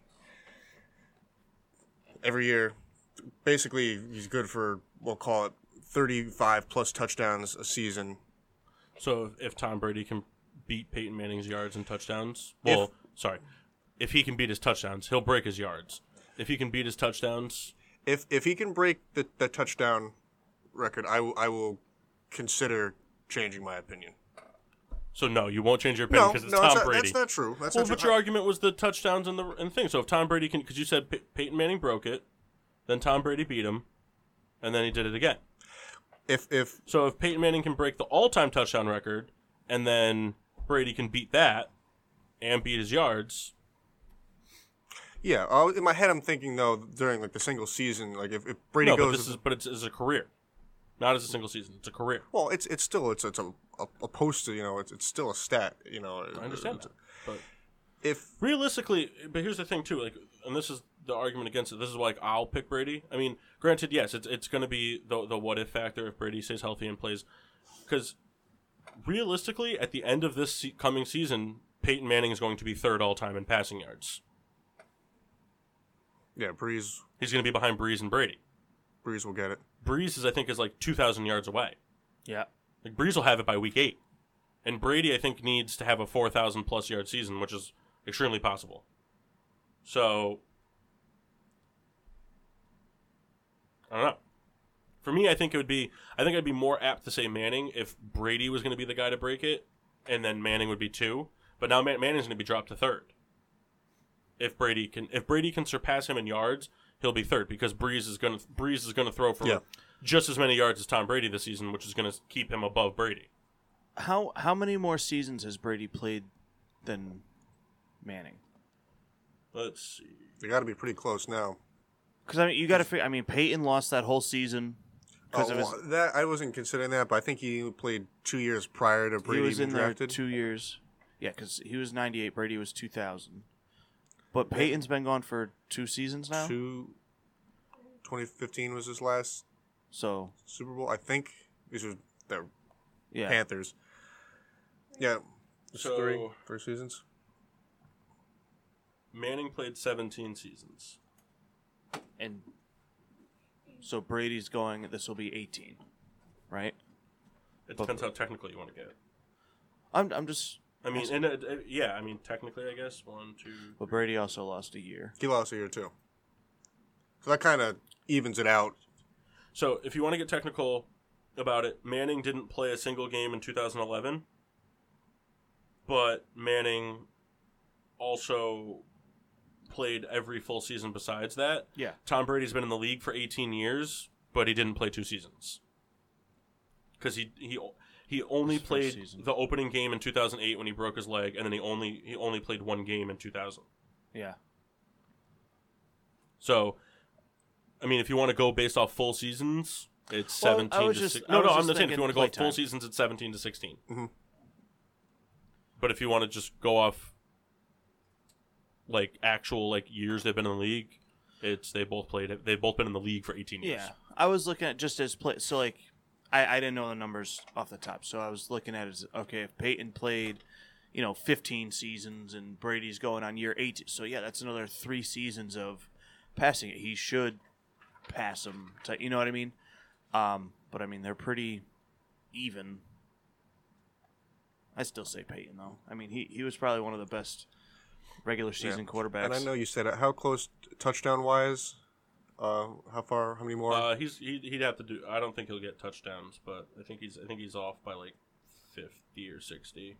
I don't know. It depends how many more. It depends how many more years right. Brady. But plays. hypothetically, in two years' time, he could match Yeah. or eclipse. It's five thirty nine for Peyton. Oh, and four eighty eight for Brady. So about about fifty. Yeah. That's you know could happen. About 50, 50. I mean, so if he plays two years, he'll have it probably. yeah. If he can play two full healthy years, he'll have it. But that's, but I mean, yards wise, I think he'll get yards with no problem because yards is something he does never have an issue with. Yeah. Pretty good at that too. Do either of you have any that you can think of off the top of your head? I do. I just I, I lost it though. I was kind of I, I I did have one, and I kind of got put on the spot and forgot it. Um. I mean, I can keep going if you guys don't have it. Yeah. Yeah, I- if I- you got if you can keep going. Want me to keep going? Yeah, please. yeah, yeah. All right. Um. So this one kind of enticed me too. Um.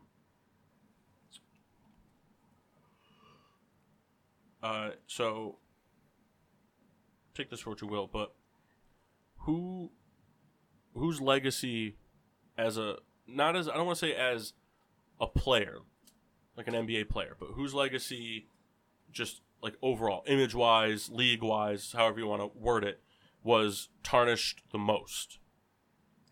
Kevin Durant for joining a 73 and 9 team that he couldn't beat to win the rings. Now I'm saying like that's what I say as a player because at the end of the day, at the player he got the rings, and that's what's going to matter for him. Yeah. At the end, but you know, as a person wise in the league, fans, things like that. So Kevin Durant not being able to beat Golden State and abandoning his team to join a 73 and 9 team to chase a ring. DeMarcus Cousins joining the Golden State Warriors on a minimum contract just to get a ring, even after everything um, Anthony Davis did for him, not only in New Orleans but in the All Star game before he went there. You know, like showing him like the brotherly love and all this stuff and like all this stuff, or Kawhi Leonard completely abandoning his team and demanding a trade, and then more than likely not going to be leaving Toronto after this season to go to LA. Um, You got to keep in mind if if Kawhi leaves Toronto and goes to LA next year, now not only did he fuck over the Spurs as the Spurs organization for Kawhi, but he fucked over Toronto for DeRozan. Well, I don't think we can hold Kawhi responsible for the Raptors dealing. No, no, no, no, no. We can't. We can't. But I, I see what you're saying, but I, I don't blame Kawhi for that. I mean, he wanted out. It, it just it wasn't working for him anymore. The the Raptors were the the scumbags in that one to DeRozan. I mean, oh yeah, they were the scum. hey, we're not going to trade but you. The same thing. Kawhi. Bye. But but Kawhi definitely was a scumbag to the Spurs organization. Yes, yes. The Spurs shot themselves in the foot by not sending him to LA. I mean, but he abandoned his team. I think that whole thing turned into a giant pissing contest. It was Kawhi. I don't want to play. uh, do- And I think Popovich was, we're not going to give you what you want. You're going to go where we. s-" It just became like a, a, a like a pissing contest. Like who can spite the other one the most. Yeah. And it, it worked out poorly for both parties. I mean, it, it's unfortunate, but it is what it is.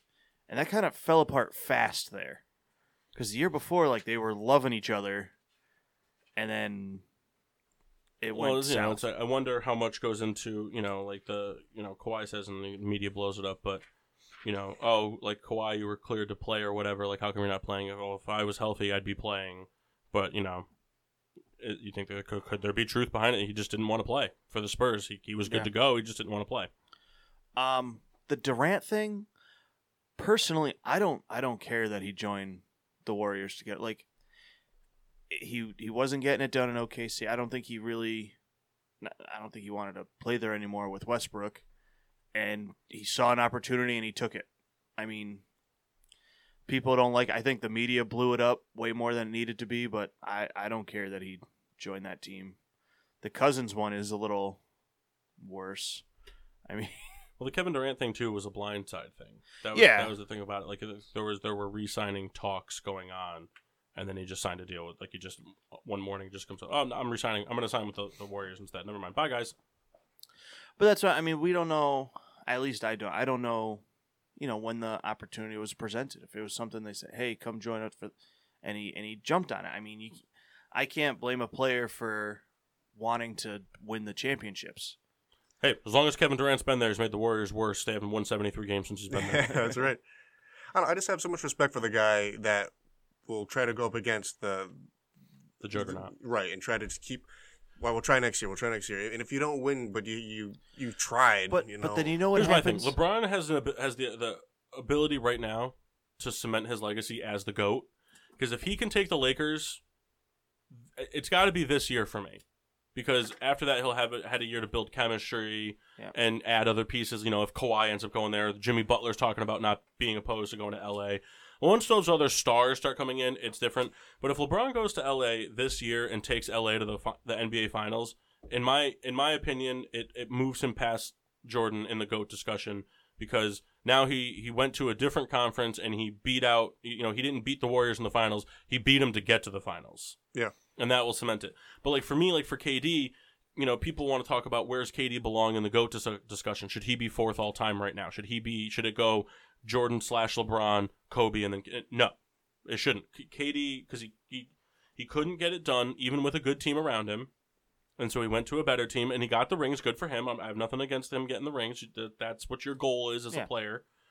But for me, if KD wants to even be considered a GOAT conversationist, he's got to leave the Warriors and beat them, or beat whoever's going to be the better team.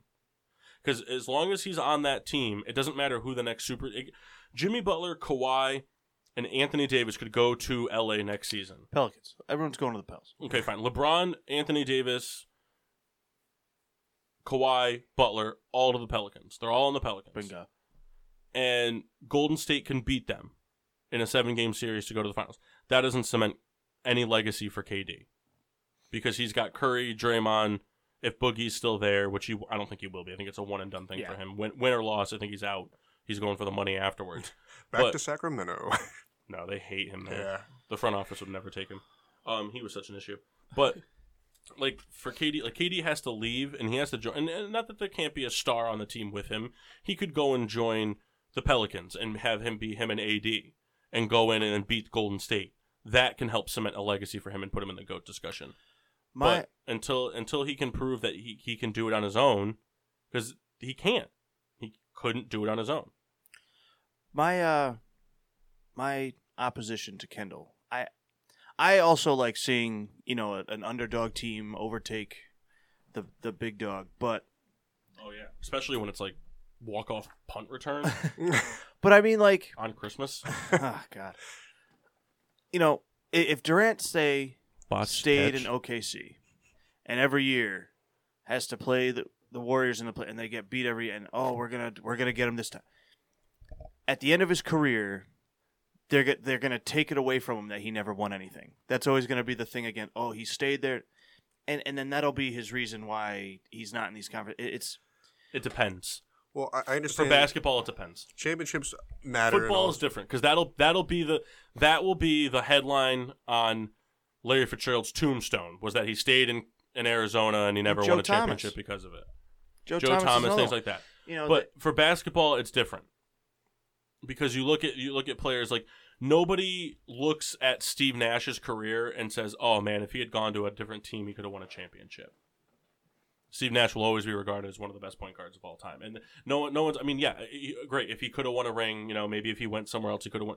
But that's never a discussion for somebody like Steve Nash. Like that wouldn't be a discussion for Dirk if even if the Mavericks hadn't won that championship against Mm. the Heat, because it was never a discussion for Dirk up until that point, and they lost the finals to the Heat in 2006. like you know, i- i- there's there's certain players that like it's just not it's not a tarnished thing.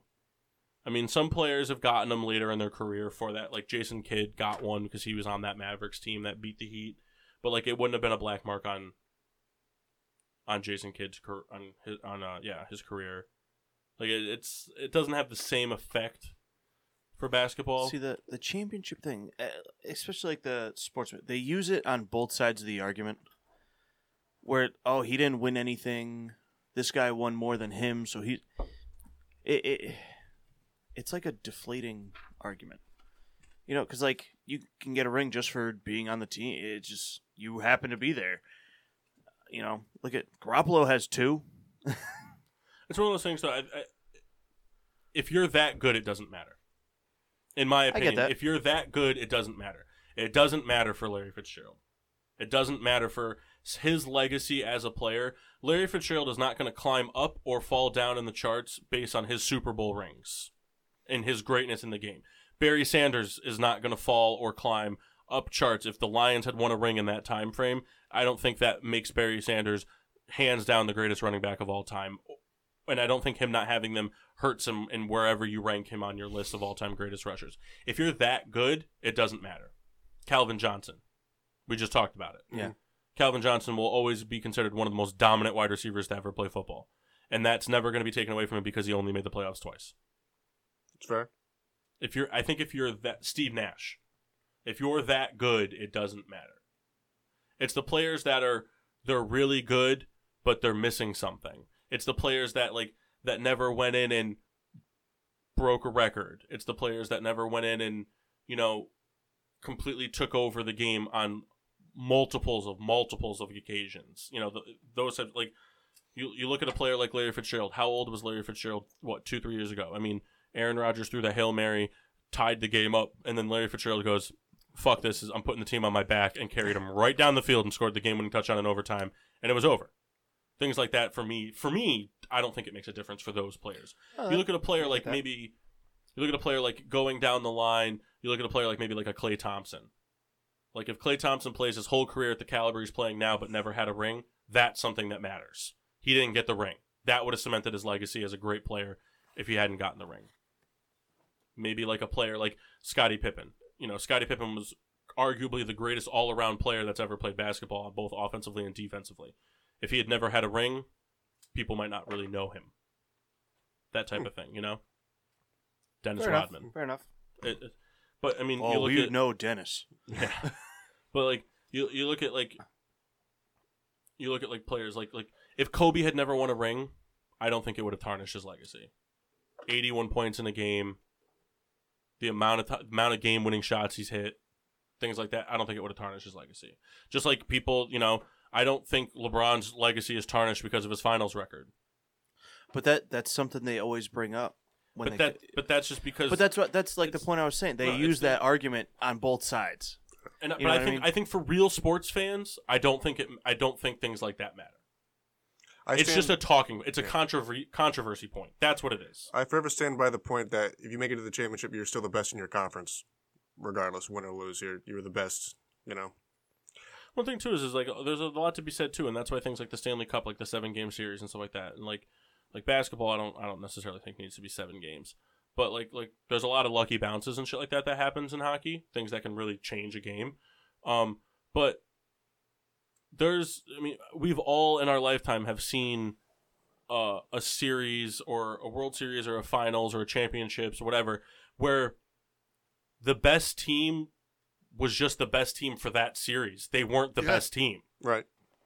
The Patriots and the Giants. Well, that, the Giants were the better team on that, that day. day. They were, and that's all that matters. And I'm not going to take anything away from the Giants. They earned that Super Bowl. They won it. They deserve to have their names in the history books for that Super Bowl. But they were not the better team. They were just the best team that day. And that's, and I'm like I said, I'm not trying to say that. You know, I'm not trying to be a Patriot dick writer or anything like that. Like. That's all that matters. It doesn't matter how good you are You're absolutely over the right. course of your career. It matters how good you are on that given day. And that's why we don't see it. I mean, you see upsets and whatnot, of course, in, in basketball, hockey, even baseball. But like in a seven game series, it's it's harder to do Right. because you have seven games. Like you may sneak a couple and here, but like football, it's it's one game. Well, got with one shot. basketball, things like that, like the the reason that it, it'll, and I think for a little bit of baseball too, but like for basketball and hockey too, it's it's one of those things like you can have a team, the seventy three and nine Golden State Warriors, for example, were the better team. Cleveland got hot at the Yeah. right time. Yep. Cleveland was not the better team. LeBron was great. His supporting cast was fantastic. Cleveland was not the better team. And any basketball fan that tries to tell you otherwise, they're wrong. I'm sorry. 73 and 9, they're the better team. I agree. It's so it's the championship thing. I, I don't know. I, I just I think places like ESPN and Bleacher Report and stuff like that, like they like to use it because it's a controversy point. It gets people arguing. It- it- Exactly. It's one of those things like like people like things like ESPN and Bleacher Report. Like you know, like maybe for a show like us, it's we can we can talk about stuff like that. But like if people aren't commenting on Bleacher Report articles, Bleacher Report's obsolete. So they need to say things like, oh well, you know. What if Jordan never went to the finals? Oh God, Twitter war everyone now, and that's what keeps the feed going. But Ad revenue. Exactly. I don't know. I, I think, but I, I stand by the, for the players that the players that are that good. Championship legacy doesn't matter. It doesn't. It, it, Tom Brady, you know the the haters of Tom Brady and the supporters of him, their stances aren't going to change if they beat the Seahawks and the Eagles in the Super Bowl. People are still going to argue. Kendall's still going to argue that Joe Montana is a better Super Bowl quarterback than Tom Brady, even if he has those two wins, because Joe Montana never threw a pick, right? Yeah, that will forever be my opinion. But that, but I'm saying it doesn't matter if it doesn't matter if Tom Brady won those two Super Bowls. Kendall's still going to argue that Joe Montana is a better Super Bowl quarterback, even though Tom Brady would have had what six Six. if he had won those two. Because he's got four. No, he's got five. He has five. So that'd be oh, seven, for him. Seven, yeah. But that and seven to Joe Montana is what three, Four. four. So I mean, Brady potentially could have had eight Super Bowls. right, uh, but I'm, I'm saying, but like, so No, I, I, I got you you. know, like for LeBron, goat discussion. People, the the Jordan supporters versus versus the LeBron supporters, they're still going to say that Jordan's the goat, even if LeBron had won three more of those finals. That's why, I, in the end, for me, I don't think it really matters. Sorry, I don't want to go off on a tangent. What was the movie we were watching about the guy arguing with the kid about Jordan? Oh, and the that's bro- a, a, e, on a bad teacher with Cameron. yeah. Diaz. That, uh, it, it was. was, uh, that was before the whole Jordan and goat thing, where it was like you know, because but it was Jason Segel was arguing with some Yeah, kid, yeah, and the yeah. kid was like, "How are you going to tell me, um, how, how are you going to tell me that Jordan's better than LeBron?" Some like some little kid, and the the PE coach Jason Segel was like. Call me when LeBron has six rings, and he's like, "Is that the only argument you have?" And then Jason Segel's like, "That's the only argument I need, Sean." so funny. Um, I had one for you, Paul, and I'm gonna but I think Botch that it. was bef- that movie might have came out before LeBron even had a ring. maybe I can't. Remember. So really that was I don't like know. that was like way before the like oh tell me why Jordan's better than LeBron without when did using LeBron six get his rings. first ring? What year? Uh, the second year he was in Miami, so Yeah. 2000 and We were in high school. Hello, Peter. 2011 I think. Yeah, I I remember remember being in high school. Yeah, I think it was the second year because I think he was. Was it the second year? I know they I went the think it first year. was I think it was the second year. Yeah, I think it was the second year because I'm pretty sure he played four years in Miami, and they went to the finals all four years. Mm-hmm. I think he lost the first year. Yep. They lost to the Mavericks. Then they beat the Thunder. Then they beat the Spurs. Then they lost the Yeah. Spurs, and then he went back to Cleveland. right. I had one for you, I hope I'm not gonna botch it. As solely a return man, Sanders versus um, Hester. Hester. Hester. Yeah.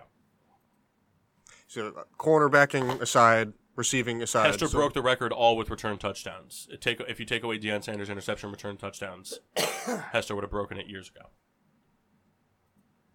Because because correct me if I'm wrong, but it's return touchdowns. So Deion Sanders' interception return touchdowns count It's- into that. Um, There's punt return touchdown. There's punt returns which Hester owns. There's kick returns which Hester owns. Hester broke the total return touchdown record when he returned that punt as Yeah, a Falcon. yeah, which was 19. Yeah, I think the 19. t- I, I'm pretty sure that Deion Sanders' 18 total return touchdowns include interceptions returned for touchdowns. Bad Teacher came out before LeBron's first ring. I see. I think Bad Teacher came out in like 08 or No, it was like 2011. Bron got his first ring in 2012. Oh, all right. Which makes that funnier now. So, go, Um, go see I'll, that movie. I'll have to look up the stat, but I'm pretty sure that's how it goes. So if we're talking simply as a um, return man, it's it, I c- I can't really find any way for someone to argue he- Sanders over Hester. Yeah. It's tough because you know Deion Sanders played wide receiver and cornerback, and he has touchdowns like every possible way, you know, without throwing. Uh, and he's got a lot of touchdowns. He's got a rushing touchdown too. I'm pretty Oh, sure. The only, only the, the only person in uh, sports history to hit a home run and catch a touchdown in the same week. Yeah, pretty cool. What's it? Who wa- was it? Was it Bo Jackson that got selected to a Pro Bowl and an All Star game I think so. in the same season? Sanders was not a fantastic baseball player. he was okay. He's got he's got good stats for See his type of that player. that there's something we'll never see Ever again. Only because teams invest so much money in these players, they'll never let it Yeah. happen. Risk of injury. There's too Yeah. much too much money on the line. It's horrible because it's it's that stuff was fun. Yeah. So Deion Sanders had um he had to have had something else because but he's got for kick returns for touchdowns, he's got 3 on his career. And then he's got 6 punt returns for touchdowns. And he has 8 intercept or 9 interceptions returned for touchdowns. Yeah, so they so that's 18 total. Yeah. So, as a return man, Deion Sanders has nine. Devin Hester has nineteen. Deion Sanders or Devin Hester wins as a return man. It'll be a cool stat too, and I don't really. We could probably find it, but they don't really keep track of that. They explain uh, return yards, like total. You know, Yeah. you could find that stat, but no one ever talks about it. I'd be curious to see, What, for like, return yards. yeah, total return yards. totally return Where, uh, yards. If I could throw another name in, if, if Sanders is, where does Dante Hall rank then? for return touchdowns. For uh, as a return, like, would you put Dante Hall over Sanders? Um, maybe it's pretty good. He was pretty good. Shout out Eric Jankowski, throwing the Chiefs Hey. name out there. well, he, I, Because Darren Sproles is also up Yeah. there. Darren Sproles has done some serious damage. Um, is he still playing, or did he officially retire? Um, oh, I saw this thing just recently too. Yeah, I Uh, mean he's he's got twelve. Who- Dante Hall Hall? has twelve return touchdowns, all punt and kicks. So yeah, I, uh, as a return man, simply as a return man, yeah, that, that was the question I posed. Simply better, as a than, return better man. than Sanders. Because San, half Sanders had the record for return touchdowns, but half of it was interception. pick sixes. I mean, you, you- See, I think for me, I would- I would be curious, like you said, to look at the yards, I guess, versus the touchdowns. I mean, the touchdowns are good, but I mean, I I'd just be curious, like if, if I mean, for Christ's sakes, Devin Hester has more fucking kick return touchdowns than he does receiving touchdowns. well, he wasn't a great receiver. He's just fast. He's very fast. He wasn't a great receiver. One of my favorite plays, and it's not. I don't mean to bring up a, a bad shot at you, Mark. no, no, you will. But the, the the field goal return versus Yeah. the Giants, oh, that's one of my favorite. End of the end of the half, I think it was. Yeah, in the second half, Oh. first half. I mean, the Rams also did that to the Giants once. but yeah, he has Had a he has short field goal. He's got a missed field goal return for a touchdown. He's got five kick returns for touchdowns, and then fourteen punt returns. Yeah. In multiple, not just one, but multiple games where he did it twice in a game. See, my thing, like the the touchdown, you can't argue, but like the yards thing can also play in because I mean, you're not going to get a touchdown every time. Right. But you know what? So like if you take a punt punt return and and you can always get it to say midfield or you know to always put your team in a position It position. it'd be interesting to see the yards and you know how many returns. yeah, And they t- haven't touched touch the ball, but it's a lot of digging yeah. just to find that information. Uh, good thing we have Rebecca over there with her brand new funded. Mac. You're welcome. I got it for you right now. Oh, He's, Paul already he's found got it. it. He's got it. Rebecca, you're fired. Just like that. I'm washing my hands of it. Give me the computer. It's mine now. you helped pay Yeah, for yeah, it. You can talk to my union rep. What we're trying to say, Rebecca, is you suck. Get out. Get up. Out. It's funny, just while he's looking it up, I'm watching myself drink this beer on camera. It looks like orange soda. Yeah. It's it's embarrassing. Kenny Sunkist. And he's sun-kissed. this is this this is what it's all about right here. All right, so Deion Sanders, in his career, had 212 returns on punts, 212 returns for 2,200 yards and six touchdowns. So he averaged 10 yards per return. And then on kick returns, he had 155 returns for 3,500 yards and three touchdowns, averaging 22.7, and his long was 100. That matters. Dante Hall, for punt returns, did 216 returns for 2,200 yards, so he averaged about 10.5 as well, with six touchdowns. And then kick returns, he did 426 for 10,000 yards, six touchdowns. He averaged 23.8, and his long was also 100. And then Devin Hester did for punt returns. he did 315 for 3,700 yards, 14 touchdowns for just under 12 yards per return. And for kick returns, he did 295 for 7,300 yards and five touchdowns for 25 yards a return. So he hmm. beat both of them Yeah. in each return category. That's pretty cool. I I like to know that info. Yeah. And you know one reason why Sanders will always have uh, tarnish because he had a return. He was three yards away from scoring. The kicker caught him, and tackled him. Terrible. I don't think it's ever happened to Hester. Not that I can recall. Mm, not that close. I mean, he's he's gotten pulled down at like the 30 before, like someone caught up to him, but never. He's I don't think he's ever been shoestringed at the goal line. he, he was about to score. I don't. It was like Olindo Mare or some guy like that. Terrible. It's a good shot trivia question. What do you think? Almost time for a break? Yeah, yeah, yeah. Before we break, wanted to remind you buy our t shirt. Uh, I think Monday is the last day to order it. Um, the link, I posted it today, but it, you can find it right on our Facebook page. It's on our Instagram page. Um, order a shirt, wear that logo proud. Rebecca's the worst. She's using a mouse. Those are the worst kinds of people. We'll be right back. Welcome back to Getting Sports with Drunk. I'm your hostess, Cupcake the Riddler, and I'm joined by people, yeah. household appliances, Nope, and nope, nope, nope, nope. terrible plane pilots. That's right. The worst of the worst where the worst come from.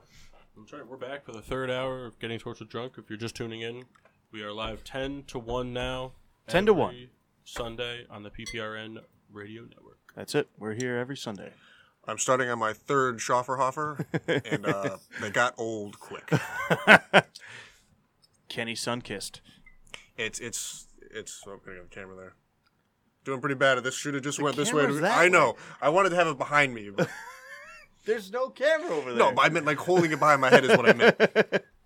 But uh, All right, so we uh, Riddler- Riddler's rankings. Um, we forgot to announce it before the break, but uh, we'll just tail end the uh, the discussion we had uh, last hour. So, uh, Red Baron, the topic you gave me. your, in your opinion, top five Devin Hester returns.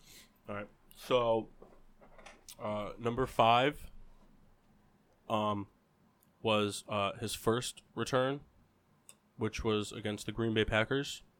Um, it was in the I think it was the second quarter.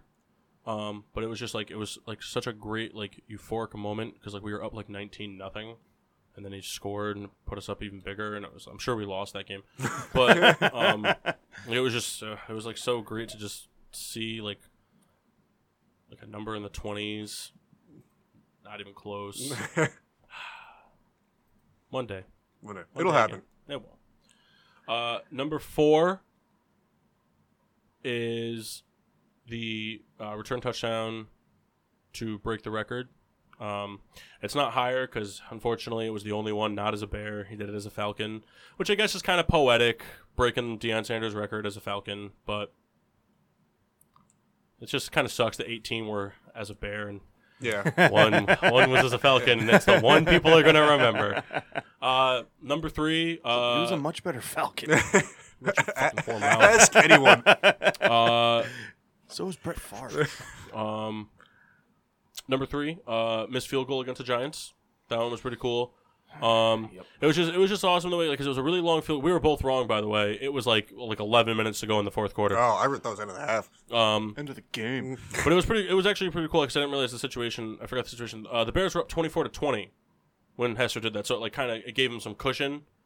Um, but it was like it was a really long field goal. I think it was like a 54 yarder or something like that. Um, and it was it was just short, and Hester caught it. You know, kind of like just starts to walk a little bit, and like the refs kind of get lackadaisical, and then just sprints out of the back of the end zone and takes it to the house. Some mean blocks on that too. If you if, you- if you get the chance to watch that video again, there's some mean fucking special to. teams blocks. We don't have to watch it. Nah, we should probably watch it. There's honestly, there's been some great fourth quarter punt returns, field goal returns against the Giants. Some real great ones. Um, It's what they're most known for, actually. Yeah.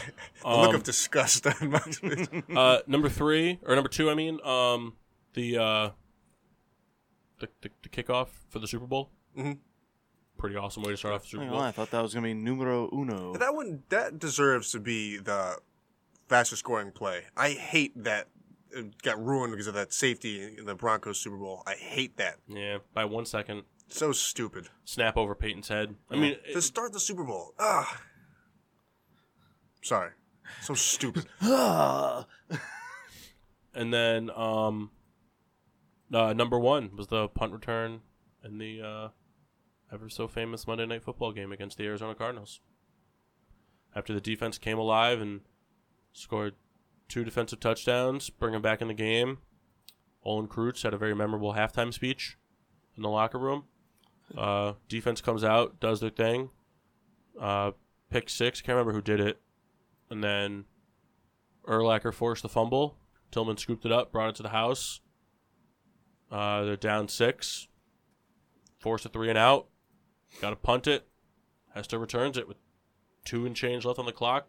Win that Man. game. Imagine having the Bears defense in fantasy for Mhm. that game. Yeah. Major Wright, maybe, with that pick? No, No? that was before Major Wright. I don't know who did it. I think it was Brown. Oh, look it up. There you are. There it Riddler's rankings. Top five Hester return touchdowns. You should just go on YouTube and type in. It's a lot of fun. We've watched it several times. Oh, the press conference. Yeah. The whole game is on YouTube. That whole game. It's like two hours and six minutes. I've watched it a lot. I've actually fallen asleep to it before. And then RIP to Dennis Green with greatest post game speech ever. They are who we thought they were. Let him off the hook. You want to crown their ass, then crown them. But we let them off the hook. That's why we took the damn field. But they are who we thought they were. And we let them off the. There's a lot more aggression though than the Sad. Kendall advertised. But the words, they just speak. Dead speak so Poet true. Society. yeah. Let me stand up on this chair real quick. oh, Captain, my Captain.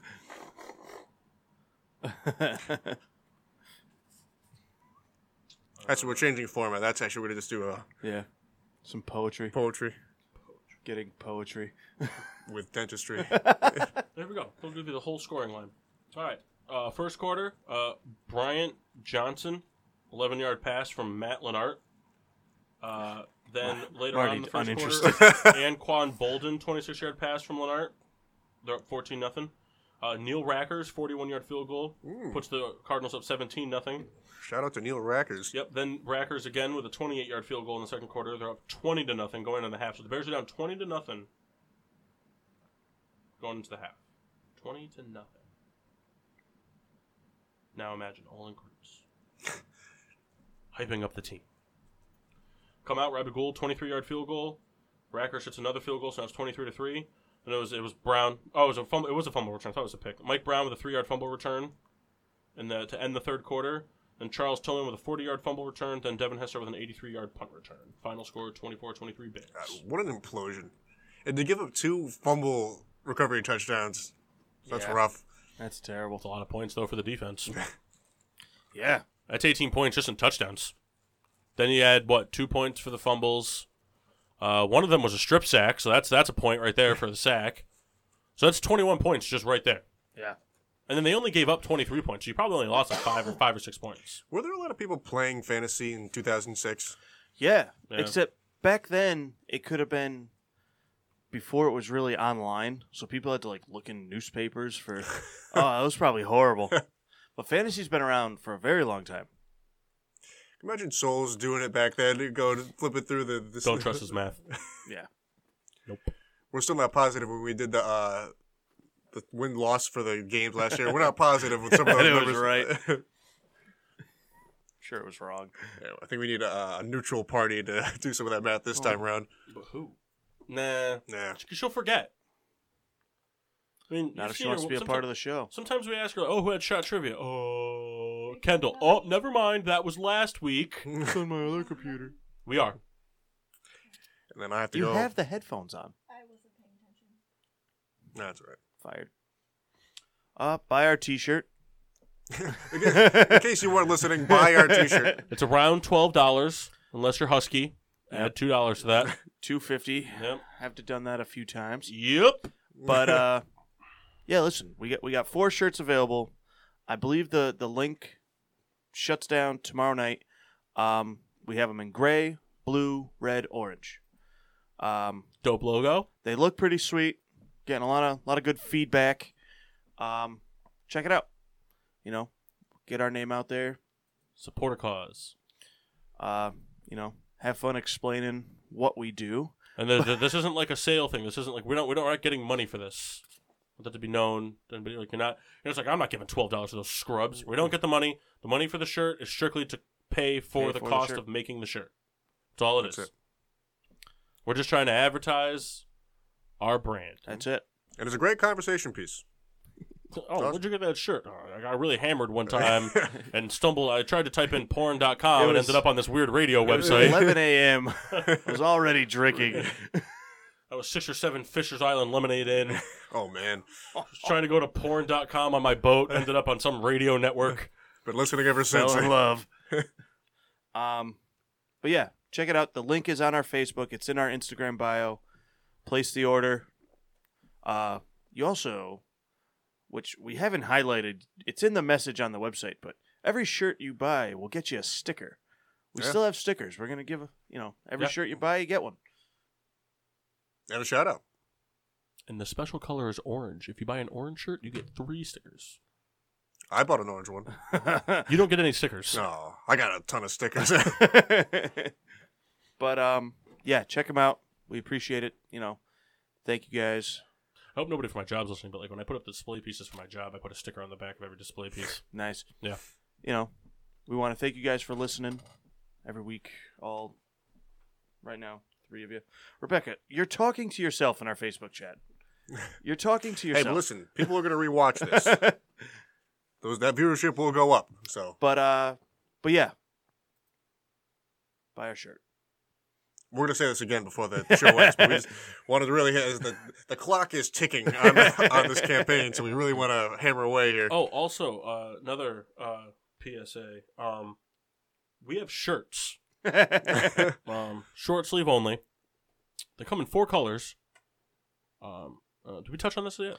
Yeah. Oh, okay. I don't, I don't recall. So football season's coming up. You excited? yes. Very excited. It's gonna be a great gap filler for me until the end of October. Can't wait. I am. I'm very excited. Um, I'm not. I wish you enjoyed it more. Nope.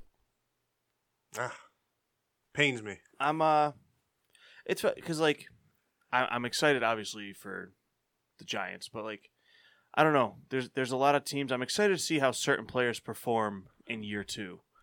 Like um, DeAndre Hopkins cannot wait to see. I know it's not year two, but I just cannot wait to see what he does this year. well, he's an alien. I want to see him with a, a healthy Watson for a whole season. Nah, I could I be want to see him go to excited New to England and kill it. It'll be a bummer if Watson just is a bust Yeah. this year.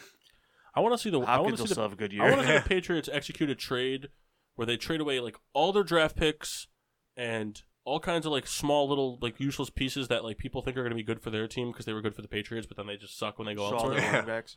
So, but like, I want to see them. I just, I just, I just want to see him get. I want to see him get T.Y. Hilton. I want to see him get DeAndre Hopkins, and I want to see him get like Le'Veon Bell. And I just want to watch that team just explode offensively.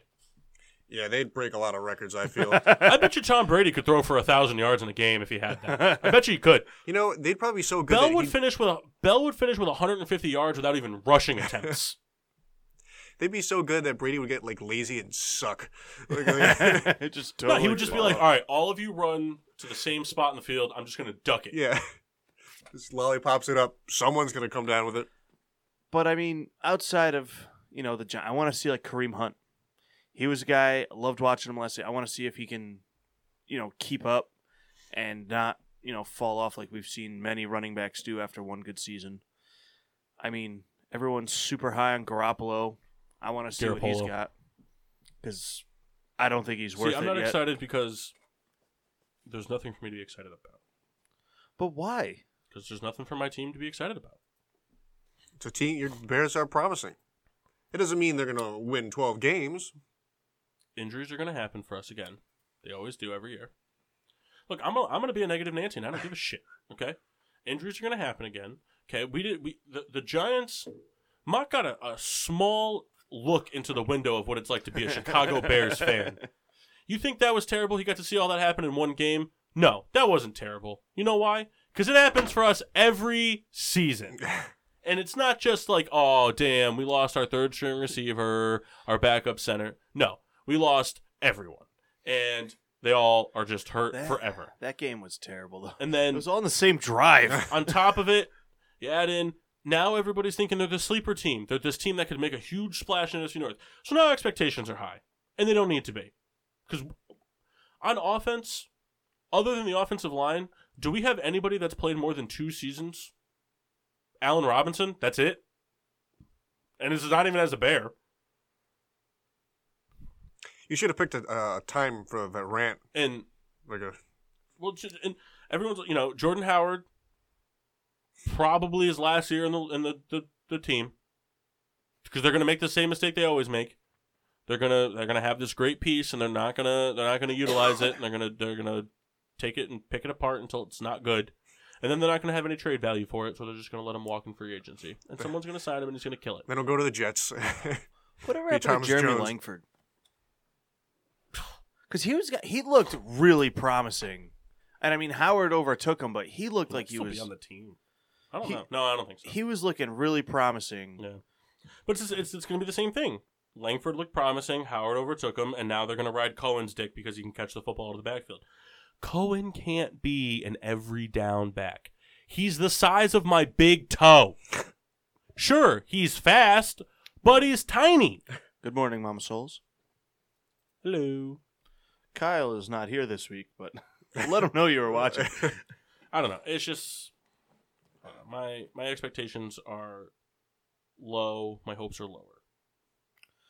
I I think, and and I've said this to you before. I I think the Bears, um, I think they're gonna look better.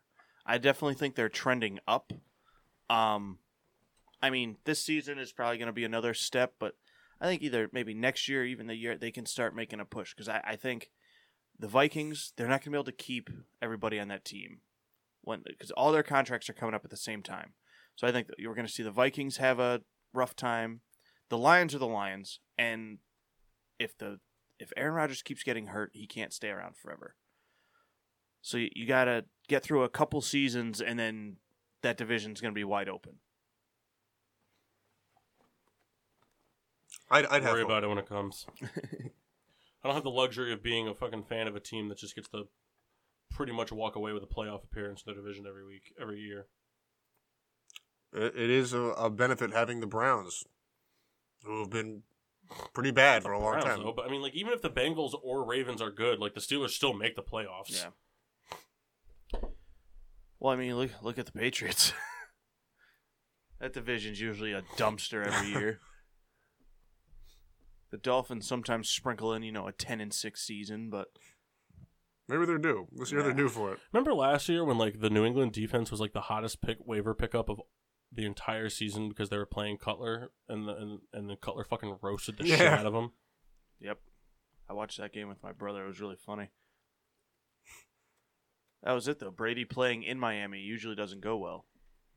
It's gonna be interesting to see uh, chewing tobacco Adrian Peterson suiting up for the Redskins this year. Remember that time he threw up in a game Yeah. chewing tobacco while he was playing? That's very funny. Yeah, that's rough. Imagine, oh my god, No mouth guard. I you don't think need a mouth that guard. uh, long cut all the way That's horseshoe. I'm saying. I think the Peterson thing, I, it just doesn't make sense to me for the Redskins to take him. I don't know. Well, that the owner, that Dan Snyder guy, definitely makes some questionable decisions and influences people. Yeah. Probably negatively. I really, I'm surprised Peterson didn't try and go to a content, you know, like a, I don't know, like a Green Bay Pack. Like they need a running back. The pa- like, I don't know. He went to a team that's Well, the Packers are very high on um, Aaron Jones or Aaron But- Jones and Montgomery. But now I mean, Jones not- is suspended, but but the thing is, is but like the Packers don't need a they don't need an Adrian Peterson running back. They need someone that's going to catch the ball. What I mean is, go to a team that that's going to contend. The Redskins are not a contender. I mean, any team I guess can surprise you, but they're they're not a contender. Why are the Packers still considered a contender? It, it's Because only because Aaron Rodgers? Rodgers. That's what it is. Their defense is trash. It's horrible. It's horrible. I Their agree defense with is you. trash. They lost their best receiver. They still don't have a set run game. The offensive line has not been consistent since they won the Super Bowl. Randall Cobb is not that good. He's not that good. He's great for Aaron Rodgers. I think he would suck anywhere else. Adams is great. I'm not going to. And Jimmy Graham, yes, Jimmy Graham is going to add a lot to that team. But the Packers are not a Super Bowl contending team right now. They're not a Super Bowl contending team. I agree. The only team before we actually see football played this season in the NFC that's a contender is the fucking Eagles, and that's it. In my opinion, they're the only team, and I only say that because we don't know what Saquon Barkley is going to do, and we don't know if the Giants can stay healthy, and if the defense is going to play What were you saying? Just to the East or the whole NFC? the whole NFC. Who else is a contender? I don't think the Rams are a contender. Well, I was going to say. I think there's still a the lot of questions on the offensive side of the ball and a lot of what ifs. That's until football is actually played, until regular season football is kicked off and we actually see what a team can do. If the Rams go out week one and they shut out whoever the fuck they play, Oakland. Oakland. If they shut out Oakland, get three turnovers, a sack, sure, I'll con- I'll consider them a Super Bowl contender at that exact moment in time because it means the defense was able to put their shit together for 60 minutes and they played great. You don't think Minnesota can? No, No, no, I don't. I think Minnesota is getting super overhyped. I agree. and we're also we're also relying completely on Minnesota doing everything they did last year and more with a quarterback that hasn't been able to do and more his whole career. Well, what I mean, I, I think Minnesota's going to ride the defense. I don't think Cousins is going to have to really do too much. Minnesota is a textbook reason for teams that are really good that don't make it to the Super Bowl, and that is that the offense and the defense cannot play good at the up. same time. That game against New Orleans, the offense was lights out, on fire, unstoppable, and their defense looked like garbage. Drew Brees lit them the fuck up, and I understand that Drew Brees is an all-star caliber quarterback. well, only in the second half. Doesn't matter though. But- the, but the I- yeah. defense didn't show up for 60 minutes. We just we talked about just Arizona and Chicago. Arizona's team was there and played out fucking rageous defense for 60 minutes. They played fantastic for 60 minutes. The Bears didn't score a single offensive touchdown in that game. But the offense only came to play for 35 minutes. And look what happened.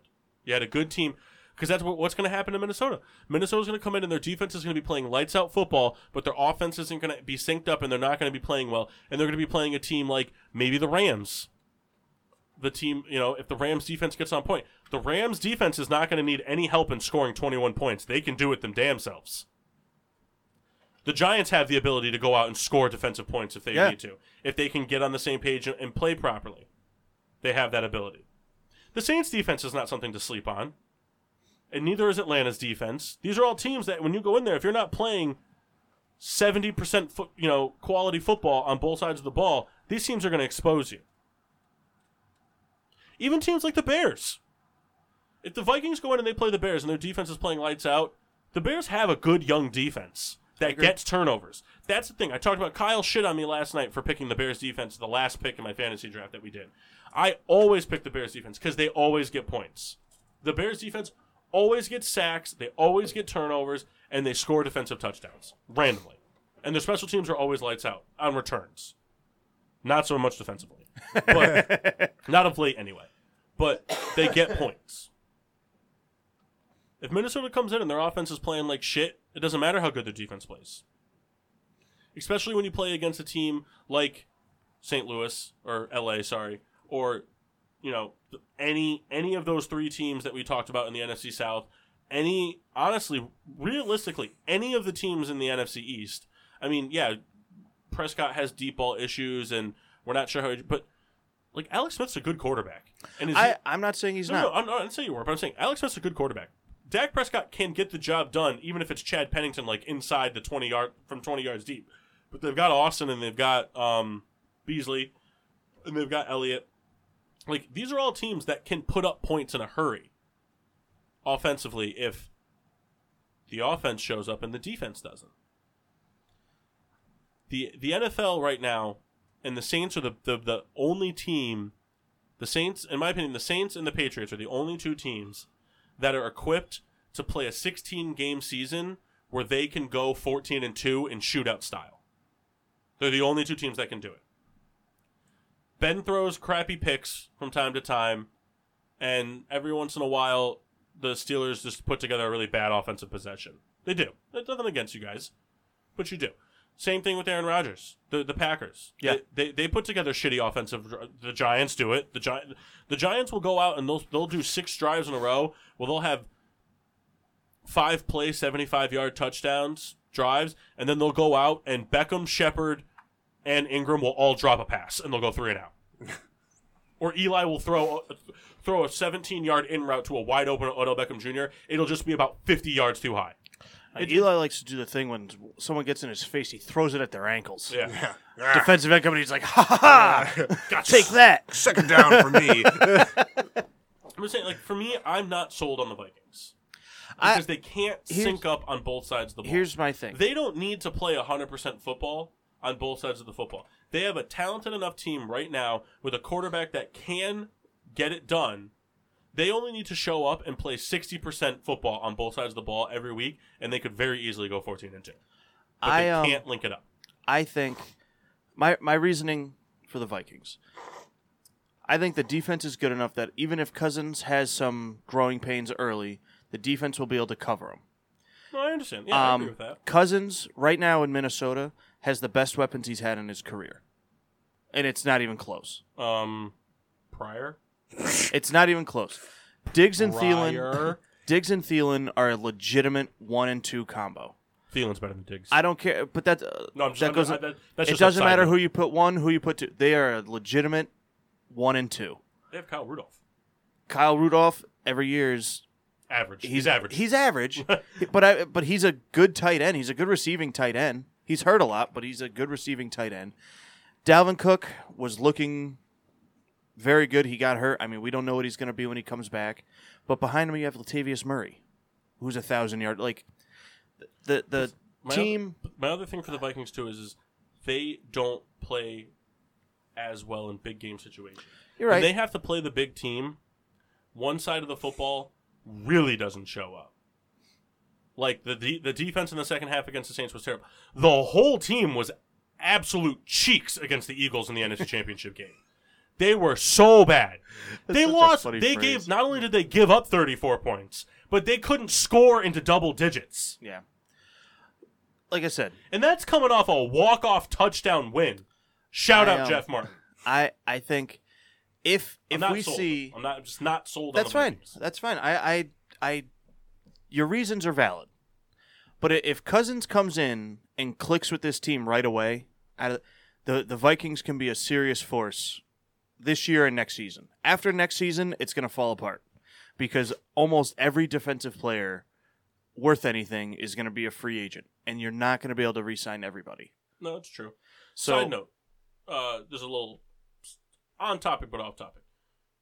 Now, sports related, so it works. Our uh, two of our fearless crew members, um, co-host and social media expert Maxine Washable, and Kyle, um, sports sports outsider Sports Outsider. Sports outside of the man of many names are uh, the newest additions uh, coaching a fall ball team. Yeah, they gave Um, us a little league team. Yep, they're going to be doing. Uh, I mean, uh, you, you said give a a- a- uh, attendance will be a little spotty-ish. You Yeah, there- early. There may be shows we have to leave early and and stuff like whatnot. that. That's fine. But my question is, next week. I know your practices start Tuesday. Yeah. Do you guys have a game that weekend? I don't think so. So you guys will be here for three hours on Sunday. Um, barring anything. So up. next Sunday, fantasy football overload. Three hours of fantasy yeah, football. me and uh, me and Souls were talking about. He wanted us to do it today, but I was like, Kyle, you're not going to be here, so so. Well, we- no, it's perfect. It's perfect because it's it's great for the five of us. will do all our homework and stuff like that, so we can have stuff to talk about. Because it's great for us because we'll have our draft after that. I know, yeah. Our draft is like two days after that. Yeah. Or three. I don't know. It's changed. Also, now that you mention that, I wish Kyle was here because I'd slap him in the stomach. I don't know if you guys saw. He was telling everybody for months that Monday, whatever the date was. Is that is Yeah, that the the second, I Second. That's our draft. You Yeah. have all this time. Take it off of work. You have all this time. Can we move he, it to Wednesday. he changes the draft and doesn't tell anybody He put he it in didn't- a group chat. after I texted him. Uh, He didn't say, and I said, Kyle, did you change it? Oh yeah. Uh, I was like, you just weren't gonna tell anybody. Show up to the house. So what's Yeah. everybody doing here? Because I got some serious. I'll save them for next week. I'm gonna. I'll dip into one right now, but I'll, I'll really. I'll really lay into it next Cooper week. Cup. No, no, no. Cooper Kupp's never rated high enough. It's Cooper Kupp. Cooper, No, Cooper Kupp. Here's my thing. I understand PPR.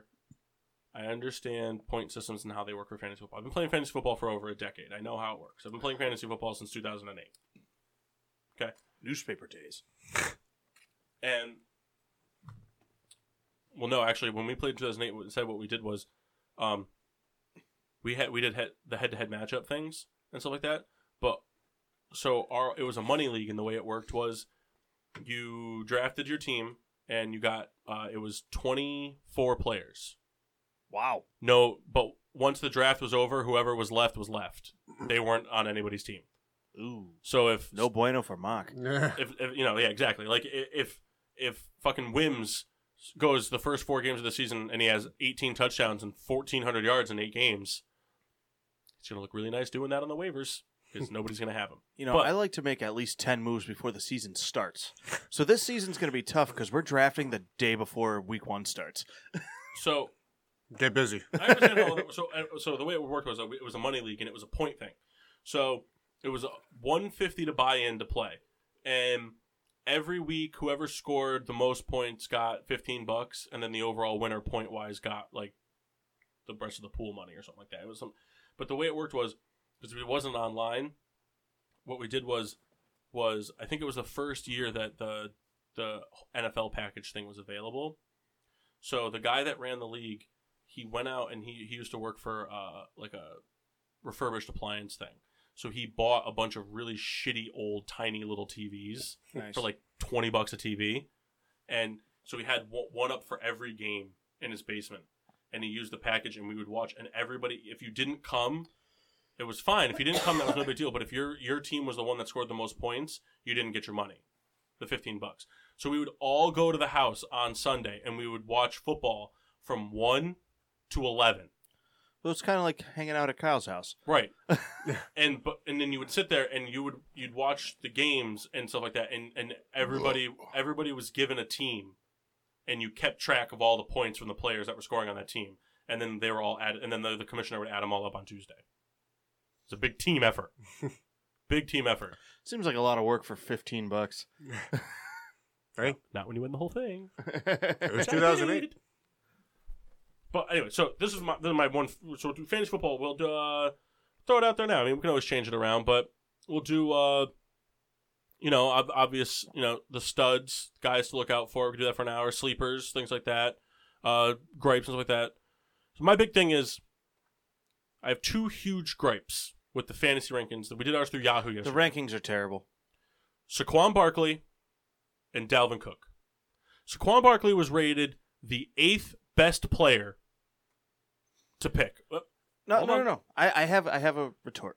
And Dalvin Cook was rated, I think it was 14th. Now, give me your retort. My ret- it, it's it ha- really has nothing to do with Saquon. um, if we look back a couple years, Zeke's first season, he was rated fourth best player. It, it's just it's it's speculation. That that's all it is. I I don't think Saquon should be that high because we don't know. We don't know. Why is Dalvin Cook rated 14th? It's it's purely because he looked good. He got hurt, but he looked great before he got hurt. How many yards did he rush for last year? Uh, How many overall points did he score last year? Four. No. Um, definitely more than four, but you don't have to. You don't have to look it up. That's fine. I, I don't need you to look it up. I want to say But- he had close to 500 yards because he got hurt kind of early. Okay, that's fine. How many players have we seen do things like that Oh, to start a season? To, to start a season and play the rest of the season and suck. Oh, I I agree. How many yards did Jordan Howard rush for last year? Over a thousand. Yeah, what, 14? Is that that high? I don't think it was that high. I think it was like twelve. not sure, but played the full season. Back to back thousand yard plus seasons. Ranked twenty fourth. Good point. Dalvin Cook played four games, and he's ranked 14th. Dalvin Cook, ranked 14th, played three games in his whole career. Saquon Barkley, yet to take an NFL snap, ranked 6th. LeSean McCoy, 48th. Here here's the reason for McCoy. They they think he's going to miss time because of the domestic thing. Because I, I was wondering why he was ranked so low. Aaron Jones was ranked 56th, and he's suspended for four Yeah. games. He's guaranteed not playing the first four Yeah. games, and he was ranked 56th. Mark Ingram was ranked 39th, and he's not playing the first four Yeah, games. I- and he's playing backup to Alvin Kamara this year now. You, you can't always look at the rank. The I'm just rankings saying, are it's asinine how it works. and uh Cam Newton ranked 14th, six spots higher than Tom Brady. Wow. Tom Brady never gets fantasy love though. I I hate Tom the guy, Brady but was he never gets projected it. on the fantasy forecast to score over 100 more points than Cam Newton Yeah. this year. Um, to to run back. Cook now, and played. that's the project that, and that that's the thing. So people, a big argument that I I got with someone about that was, well, Cam Newton is going to do something that Tom Brady's not going to get, and I'm like, well, what? And he's like, he's going to get rushing yards and rushing touchdowns. I understand that, but projected overall points puts all that in. Brady's going to have more touchdowns and less picks than Cam Newton. Well, and, and the, but the thing is, it, it projected overall points. Yeah. It's going to state that. How are you going to rank Tom Brady? Not just Tom Brady. How would you rank any anybody, any quarterback? Four spots lower, four, five, six, seven, however many spots, even a one spot lower, when they're projected to get almost a hundred more points. A hundred points. A hundred points. See, that's the thing. I don't, I don't know. That's a lot of fucking points. It is. How many games in the past three years have you lost by less than eight points? All of them. So that Tom Brady's going to average about eight points more a game than Yeah. Cam Newton. That means you have Tom Brady all those years. You win those games. I uh, listen. How the hell does that work? I don't know what else they put into their. Ra- I don't think it goes purely off the points. Um, I don't know, Also, but but also you are just- we- right. We could. sit- I could sit here. and I could probably. I could probably have to go to a second hand to name you Tom Brady's weapons. I'm pretty sure I could get away with less than a hand on Cam Newton's weapons. McCaffrey, Olsen, Funchess. I don't know if Ted Ginn's still there. I don't think. He I don't is. think he is. I think he was a saint. There's some young. There's some young around. receiver. I can't remember his name, but there's a young receiver they're really hyped on there. Okay. I think they, they. I think they drafted a receiver. Yeah, there's a young kid they're really hyped up on there. Edelman, Gronk, one, two, three, four, five, six running backs. I mean, Burkhead, White. Um, Um, no, not White. White's gone, right? Is it White that who James left? White. Uh, Dion Lewis left. Dion Lewis left. But James White, wh- whoever the fuck their other backup, uh, Chris Hogan. Uh, to go back, Dalvin Cook last year played four games. On 74 attempts, he had 354 yards. So he was averaging 4.8 yards per carry. Take anything away from that? That's great. That's why, but that that's why they're looking at it. Say, all right, he got hurt early, so he had the recovery time. And and we see players now. It's not like like the the ACL tears. They they happen so frequently. The doctors have gotten so good. Like the Kevin players- White has had a lot of recovery time. Well, it doesn't But he mean shit. he just always gets hurt. But how do you know that's not Dalvin Cook? Oh, we don't know. We don't know. You're absolutely right.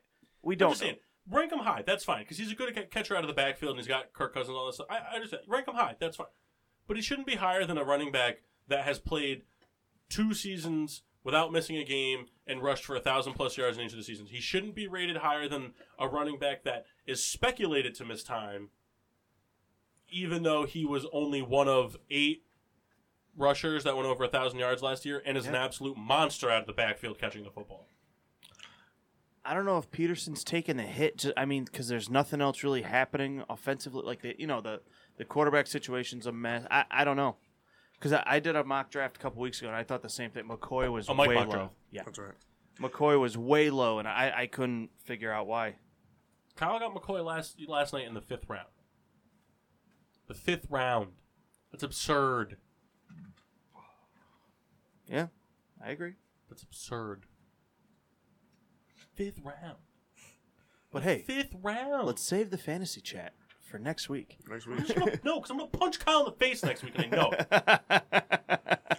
I get mad with next Kyle week on talks about Facebook fantasy. Live, Mark and I are switching seats.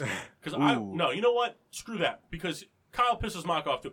Kyle's sitting between us, and I'm giving Jeff one of those gopher things so that he can slap Kyle with it from across the table. Kyle Kyle only gets mad because he's such a homer, and he hates hearing, you know, bad things about his team and good oh, things Oh, about teams he, doesn't got like. So, well, no, he, he wasn't in the room. I forgot. He would have gotten so mad because I wanted him. I was like, you need to come out in the living room because Bob and I were having a discussion, and Bob agreed with me that there is a certain amount of luck that goes into fantasy football. It's Of not course all luck. there is. There's a lot of skill that goes into it. I, I won't. I'm not going to agree with Kendall. It's not all luck. It's not all luck. There is there's a lot of I understand injuries, people having bad seasons. There there is a certain amount of luck, but there is a lot of skill that goes into it. Yeah.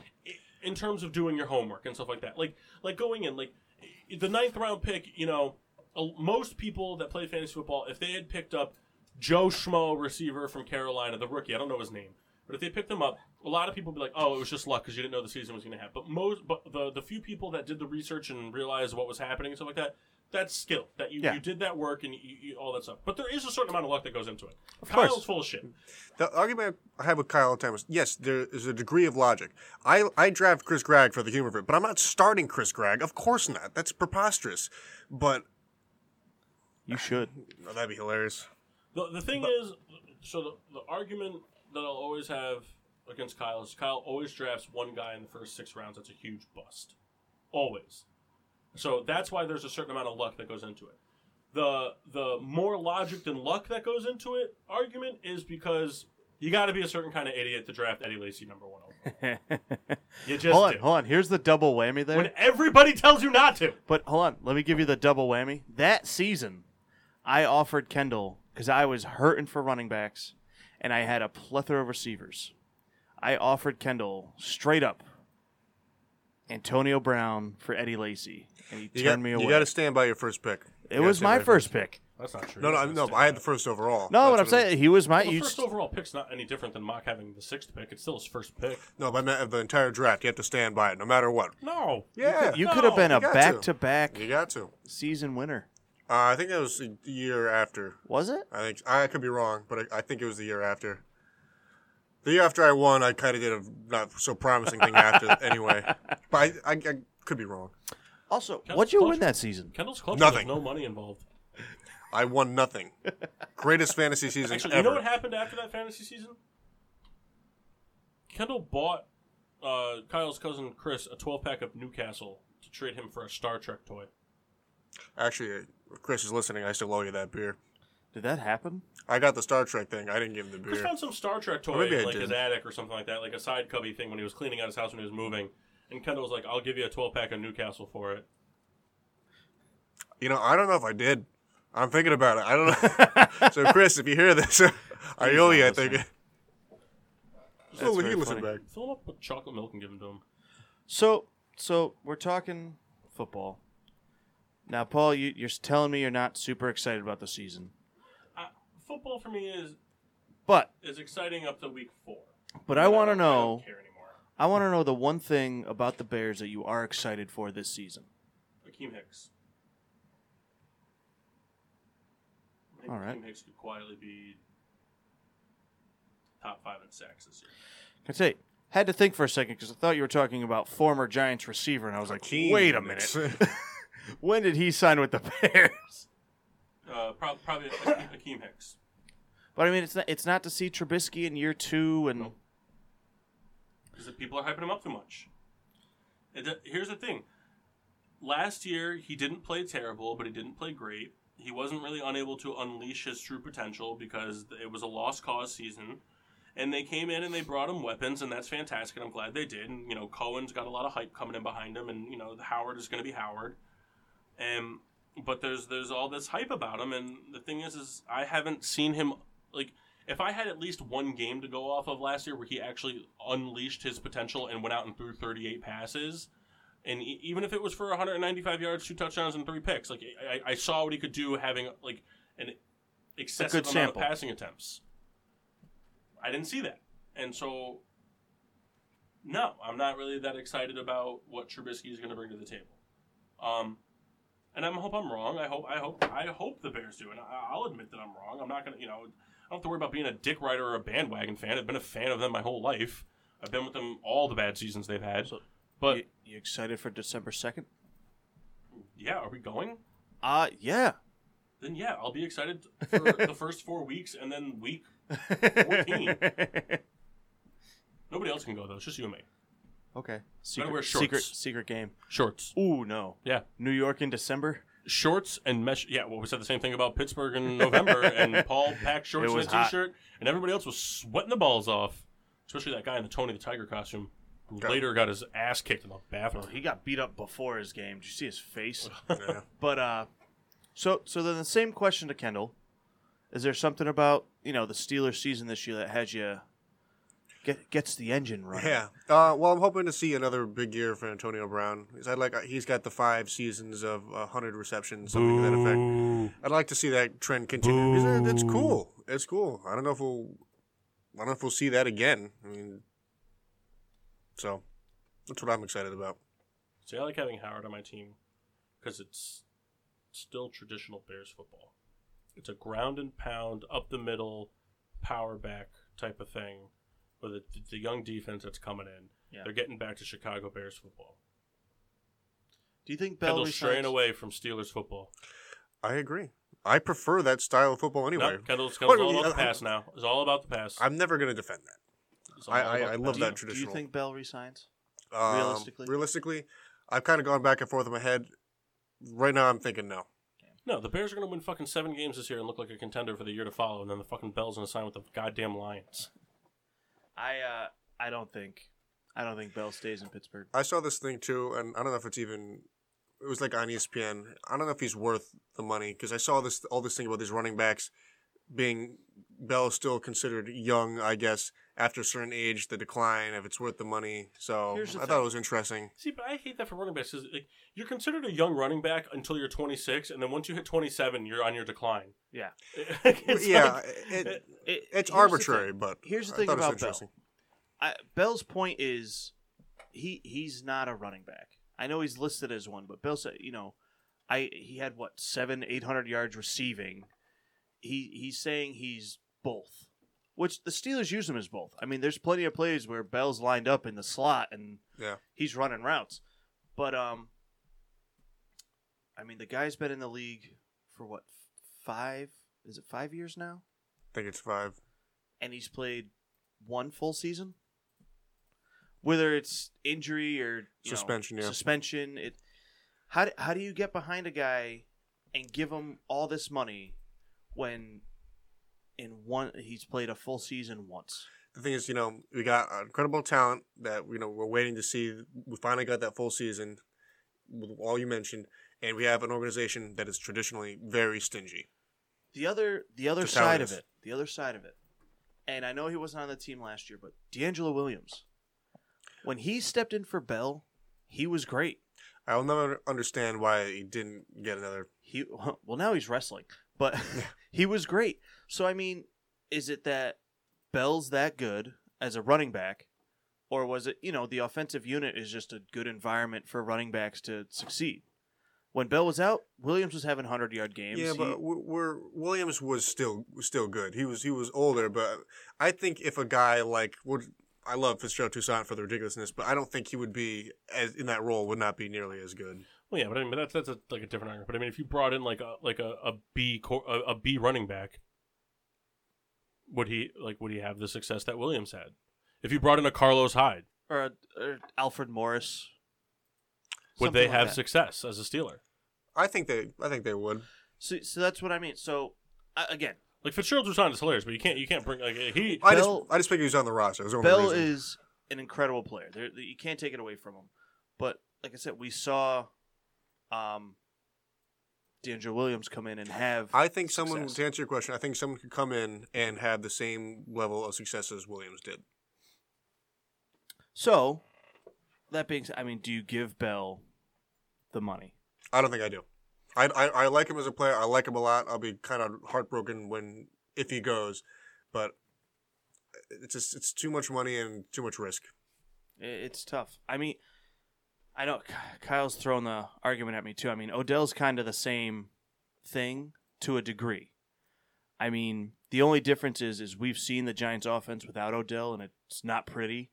You know, uh, at least not yet. I mean, Barkley is still a unknown, but our offense ran through Odell when he wasn't on the field. It was it was ugly. Um, his contract is gonna hurt, but it's the same thing. I mean, he's been in the league I think four years, and has missed a lot of time due to injuries. I mean, it, it it's hard to justify giving the guy the money when he's not giving you 16 games a season. Right. But I mean, they're gonna do it, and I, I want the Giants to resign Beckham, and it's gonna hurt. the contract's gonna hurt. Is it's tough. You know, it's nice when you have those superstar players on their rookie contracts. Right. That's when it's great. Beer reviews? well, you know, the Dogfish Head 60 minute, it's it's it's a staple in most bars. It's always there. Lasted you 180 today. What? 60 minute lasted you 180 today. Yeah. Um, you know, it, it it's a great great tasting beer. You can find it literally anywhere. if you see it, get it. You'll like it. I had the Schöfferhofer. Hilarious name. Grapefruit. From where though? Uh, Parts unknown. imported from Germany. Who makes it?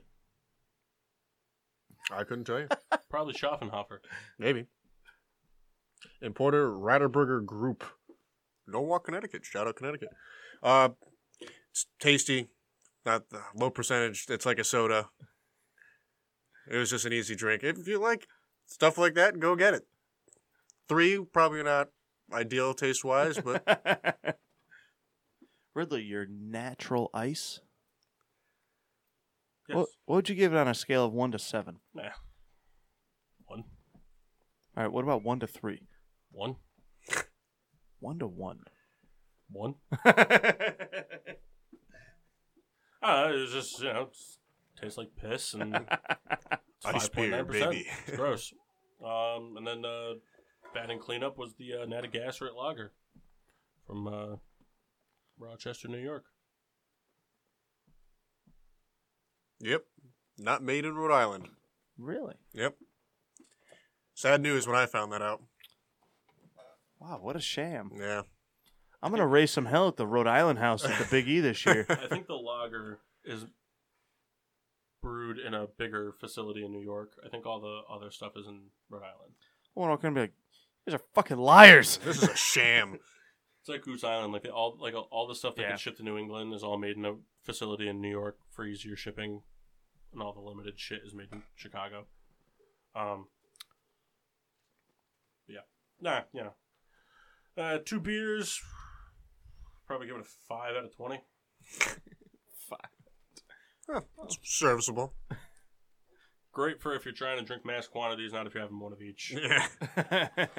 Uh, shirts, shirts. We got uh, Listen. blue, orange, red, gray. Getting sports with drunk shirts. They're on our Facebook. They're on our Instagram. Get in could there. Could be on your back. That's it. Boom. Get in there. Um, you have till tomorrow. Tomorrow, everything closes up. Cheap shirt. Yeah. It's a cheap shirt, good quality, great logo. Great, great support. I group. believe I was reading a thing on the Custom Ink website. I believe this shirt is also made with like recycled plastic or something. like it's a it's a cotton T-shirt. Somehow they use like recycled fiber. environmentally friendly. Yes, yes, it's a, it's a green, green. We don't offer friendly. green, but it's a green shirt. It's There not in go. green. but hey, yeah, buy a T-shirt. Um, you know, like us on Facebook, follow us Nice. on Instagram and Twitter. Getting sports with drunk. GSWD underscore four. Make sure to use the hashtag GSWD for all your daily uses, whether it's drinking grapefruit soda or slapping Kyle in the stomach. Uh, subscribe. Oh. Hello, Uncle Bob. subscribe on Podbean, iTunes, Google Play, and iHeartRadio. We're here on the PPRN Radio Network every Sunday from 10 to 1. 10 to 1. Um, be sure every Tuesday and Wednesday is the Peter Pino Show here on PPRN from 7.30 to 10.30 p.m. Um, And tune in all the time for great music and content on the PPRN radio network. yes, download the app. Format changes are, you know, they're happening. They're underway. They're Yeah, that's- changing. in fact, A lot of good stuff happening here. Be sure to check it out. Hello, Carl. But until next time, make sure to watch sports, stay drunk. I'm your hostess, Cupcake the Riddler. I'm Mark. Sheen Washable. No. wow. And I'm the Red Baron. Meow.